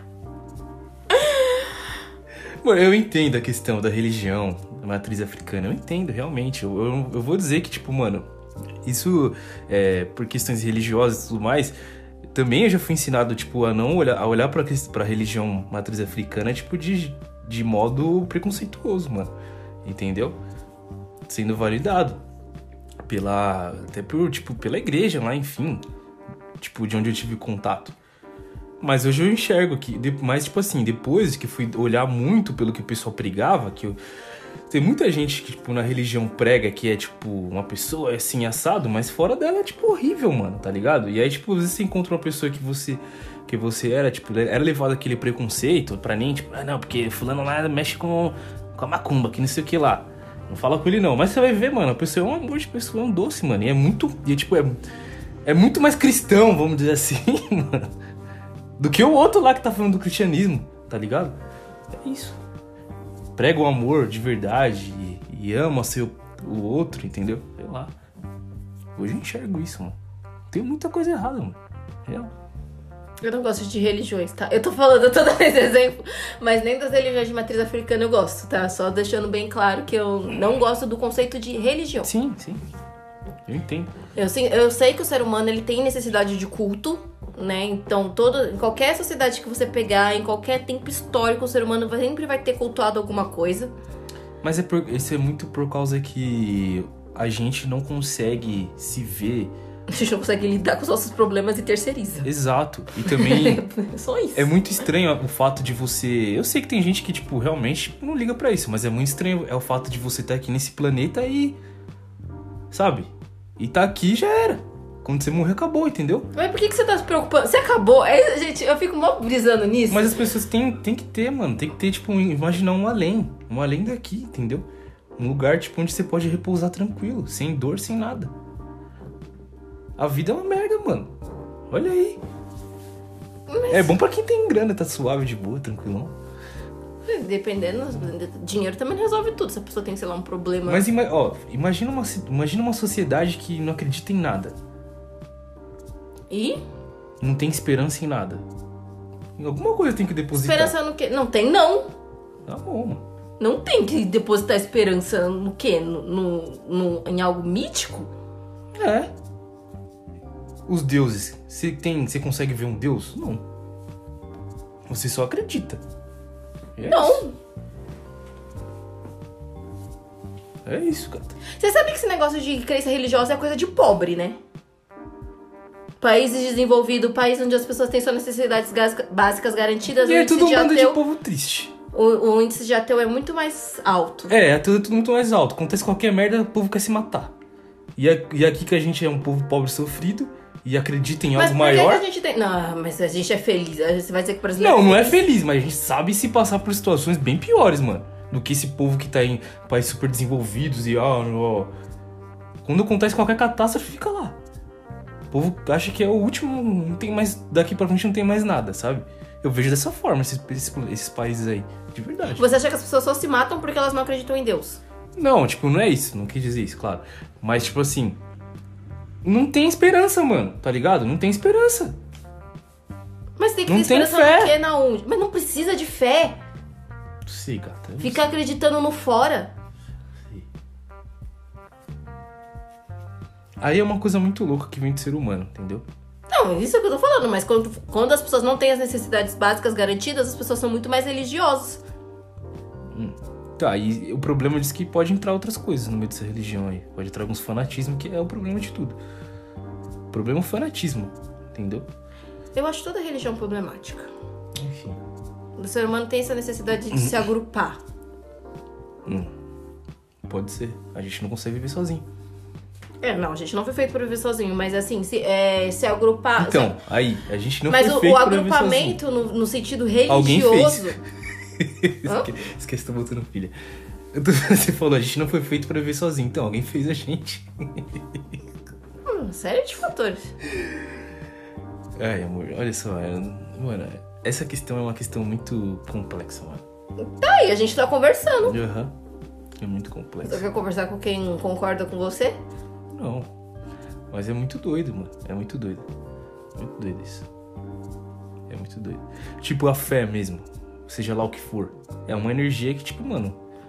Se você. Às vezes, muitas vezes ela se manifesta e, tipo. Às vezes coisas que, que eram impossíveis, tipo. Se tornam possíveis, tá ligado? Não. Como O impossível não se torna possível.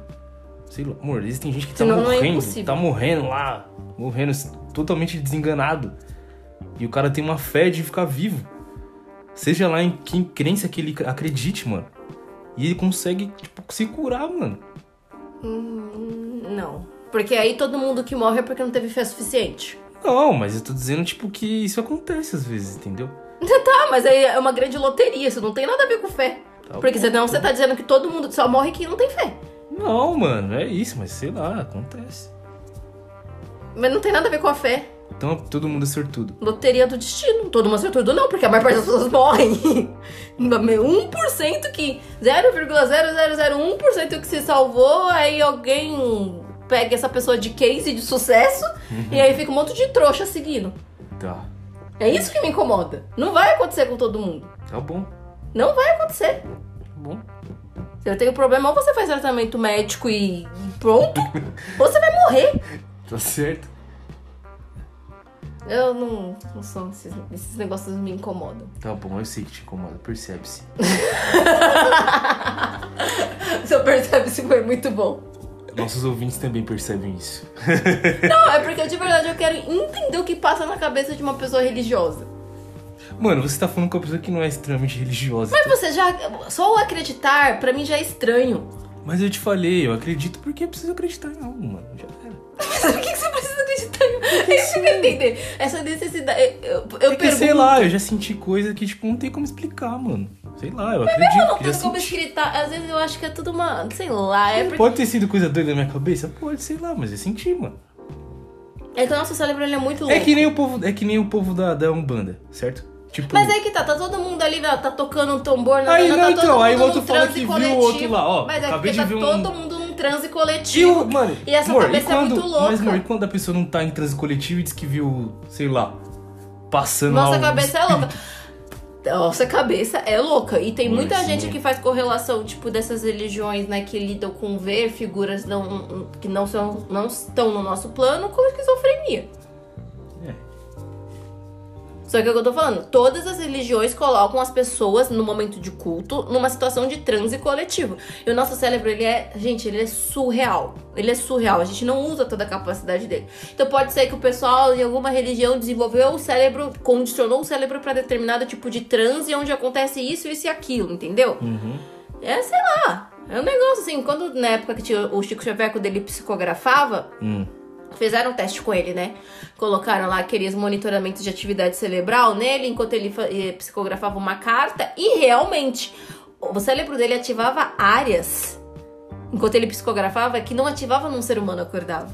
Então, será que a gente tem algum tipo de superpoder de poder ler a mente do outro? Não sabe disso? Tá destravado? Tá travado? Poder ler a mente eu não sei, mas o Ah. nosso, a gente não usa todo o potencial do nosso Então, cérebro. é isso que eu tô falando. tá- Eu acho que o que as religiões fazem muito bem é desenvolver determinadas áreas do cérebro para um transe em específico, um estado de transe em específico. Eu, então, eu acho que talvez a gente possa ser um professor Xavier da vida aí. E não levantar metais. Ué, vai saber, mano. Eu posso ter, ser telecinético. É isso. É nóis. Começa a treinar aí, É, amorzinho. Eu vou, não, eu vou destravar. Eu vou começar a ler a mente de todo mundo. Nossa, quando isso acontecer, mano, me segura. Eu não seguro, não. Aí você vai ler minha cabeça. Eu vou fazer revolução, mano. Faça revoluções. Gosto. Gosto de revoluções. Ai, mas acho que a gente já falou o suficiente de ancestralidade, já discutiu. Já. a gente vai. Aí a gente. E os blocos? Que a gente falou que ia mudar os blocos e nem conversou sobre isso. Verdade, a gente ia mudar o nome dos blocos, né? É. Putz, vamos chamar só de bloco? Vamos- Eu quero dar. Vamos só fazer indicações do programa de hoje, que eu tenho algumas indicações pra dar. Bora pro bloco. Então, eu quero fazer umas indicações, pensando em toda essa conversa de ancestralidade e a nossa própria história. Eu quero indicar primeiro uma música do Jonga, Qual que é? chamada Benção. Benção, É, certo. que é uma música que ele conversa falando da avó dele, né, enquanto é, uma mulher que criou as filhas sozinha, mulher negra, na época da ditadura. E, é um é- e ele fala, né, é, que esse é um disco sobre ancestralidade. E assim, na verdade, escuta o álbum inteiro. O álbum chama Ladrão. Sim. E ele é um álbum realmente muito sobre ancestralidade. Lá tem as musiquinhas de romance e tudo, mas se você pegar o álbum e escutar do começo ao fim, você entende assim que ele conta a nossa história, né? Enquanto população negra, é, o nosso lugar. O álbum chama Ladrão exatamente porque assim, os negros são vistos como ladrão, mas na verdade quem roubou a gente foram os europeus. Com certeza. Eu acho esse álbum muito bom, acho essa sacada muito boa. Uhum. Eu Eu, já- acho que é o meu já- álbum favorito do Jonga. Eu já falei, já falo várias vezes que ainda. que meu sonho era, era entrar dentro do Vaticano e pegar todos os ouros de volta. roubaram os negros da África, roubaram o Brasil, deixaram a gente aqui completamente desamparado. Sim. E a gente que é visto como ladrão. Pois é. É muito bom, é muito bom. É muito, esse álbum é muito bom. E essa música Benção aí, ela eu acho que ela resume bem aí toda a ideia, o conceito do álbum tá bem resumido nessa música. Uhum. Muito bom, muito bom. É, aí, pensando também no seu caso, de que o outro negro te deixou triste, Foi aquele maldito. tem uma indicação também. Eu vou Queria indicar um só música nele. nesse quadro, tá? De que, amor? Eu vou indicar Esmalha. Esmalha? Tá. É. Gente, essa música, assim, ela acaba comigo. e ele fala, né, na música: é, Cuidado, não voa tão perto do sol. Eles não aguentam te ver livre, imagina te ver rei. Então, assim, né? Uhum. É, No caso, ele tá falando da branquitude, mas enfim, até os outros negros não aguentam ver o outro negro bem, né? Sim, sim. Então. É isso, quando tipo, o negro começa a decolar, assim, sempre vai ter gente pra derrubar. A gente acabou de assistir um documentário muito legal falando no- dessa questão da negritude. Tá no canal do Meteoro Brasil, é, vai falar da Marielle. Ah, tá. É que. Que é o negro. o documentário não é sobre a negritude, gente. É, ele aborda, né? Mas não é sobre isso. Não, falando da Marielle também, contando um pouco da história dela. É, assim, foi bem superficial, bem já no final do, do, Documentário. do documentário. Mas é, é, é, é importante, sabe? Quando a gente. Tô, bom, praticamente, né? É que eu vou muito show de rap, meu pessoal é da militância, meu pessoal é da esquerda. Sempre tem um. Em algum momento que eles colocam, né, os. Assim, alguns martes da nossa luta política, né? Então aí a Marielle tem estado sempre presente nos rolês. Isso é um, sabia que isso era um motivo que eu não. Eu nunca entendi o rap nacional. O quê? Porque, tipo, eu ficava, mano, qual que é do rap nacional? Da, daqui, tipo, da, de um ponto pra frente, entendeu? Porque o rap nacional ele tem alguns. Ele tem seus momentos. Mas, tipo, ele tem um momento que ele é bem militante, sabe? Tipo, em mostrar é, figuras negras e tudo mais, sabe? E aí, tipo, se distancia um pouco do rap que eu sempre escutei, que é norte-americano. Então eu sempre ficava assim, ah, mano, não curto esse rap não, sabe? Tipo, Mas o que, que você estranhava? não, tipo, ficar falando, tipo, do fulano que morreu e que era importante pra isso, pra aquilo, sabe? É porque a pessoa não morreu em vão, né? Ela morreu pelos nossos direitos. Aham. Nem tem. Marighella. Sim. Nossa, eu lembro quando saiu Meu Face de Homem Real, ainda tava na escola. Que música. Que música. Que clipe. Nossa, mano. eu- É que teve uma época, amor, que eu fiquei, eu fiquei muito superficial em questão de, de. É porque assim, o rap ele é uma coisa muito grande, sabe? Uhum. Você pode ter rap de N coisas. Rap que fala de uma roupa, ao ao rap que fala, tipo, de realmente de uma, uma questão política e tudo mais. Só que eu lembro que teve uma época que eu era muito superficial, entendeu? Eu ficava, mano, ah, esse rap aí tem grana? Não, não tem. Esse rap aí tá muito pobre, então não vou escutar, não. horrível, mano, horrível, horrível. Horrível. Ai, ai, viu, mano. Complicado. Mas a gente vai mudando conforme vai passando o tempo. Mas fala aí, amorzinho. O que foi que você ficou olhando pra mim com essa cara, mano? Eu, eu te amo. Só isso que eu vou dizer. Ela fica indignada comigo. Ok, você me surpreende sempre com, alguma fala estranha. Mas tudo bem, amor. Sou eu, mano. Eu sei que é você. Tô acostumando com isso ainda. Surpreende. Então, é. ah, um, Esmalha, Esmalha. é que eu acho que também o Esmalha também é muito sobre é, o assassinato da Marielle. O, o álbum Amarelo do Emicida, ele na verdade ele tá mais pra um abraço do que um álbum de ancestralidade. É mais tipo acolhimento. Sim. Tem também algumas coisas, então tem assim, né, que me, que me remete muito a essa conversa com a nossa ancestralidade, com o papel do negro atualmente. Tem também Eminência Parda. E o clipe de Eminência Parda, gente, é sensacional. Quem é Sensacional. essa música? Emicida. MC. Emicida, já Santiago, esqueci o nome do outro carinho. Que é aquele clipe lá também. Gente, e é, e é bizarro, né? Que é uma família negra no carro. indo jantar num restaurante lá porque a menina passou na faculdade. Ah, me mostrou esse clipe. E aí, tipo, eles chegam no restaurante, a única família negra no restaurante, todo mundo incomodadíssimo, e aí o clipe vai mostrando assim como cada uma daquelas pessoas que estavam no restaurante via os integrantes daquela família, né? Então a menina prostituta, a, a mãe pra servir, o pai. Servi também, né? Pai, tipo, Um, segurança. a, a mãe acho que era usuária de droga, o pai pra, pra servir, o menino é bandido, uns negócios assim, sabe? É. E no final assassinam toda a família. E com- eu lembro que esse clipe na época até coincidiu com aquela família que foi assassinada no. que foi alvejada no carro lá Rio no Rio de Janeiro lá? Sim. Pesadíssimo. Pesadíssimo. Uhum. Esse clipe, Ele fala muito. O Amarelo realmente fala muito do nosso momento atual, mas ele é um álbum mais acolhedor. O Ladrão do Jonga é um álbum realmente de ancestralidade e reflexão. Não que o MC não seja sobre reflexão, né? Mas é, eu acho que é um- mais um abraço do que reflexão. E aí o MC do, Amare- do o Amarelo do Emicida começa com Principia, que é uma música que tem um pastor. Entendeu? O pastor lá pregando. Sim. Não concordo, não, não gosto, não, não, mas eu sou. Você tá rindo de mim? Vai, Continua. Foi até o primeiro pastor que você falou: olha, esse pastor daqui fala diferente. Ele fala diferente, mas ele ainda tá se baseando no livro que eu não gosto. Ai, tá. O problema é esse. Desculpa, amorzinho. Os pastores, eu escutando isso, falo: nossa, essa menina aí é o anticristo. Eu tenho certeza que uma galera que conviveu comigo me considera um anticristo. Uma galera, uma galera pra- pesadíssima me considera anticristo. É ela, é ela. Ai, ai, amorzinho. Eu te amo, sabia? Eu também te amo. Mas eu até gosto das palavras do pastor Henrique nesse começo. Mas é que eu acho que você não precisa ser cristão. cara. É. Eu gosto dele até, tipo eu assim, gostar, é difícil. Não, eu entendo Hum. o seu gostar. Mas é um gostar assim, tipo. Você admirou ele.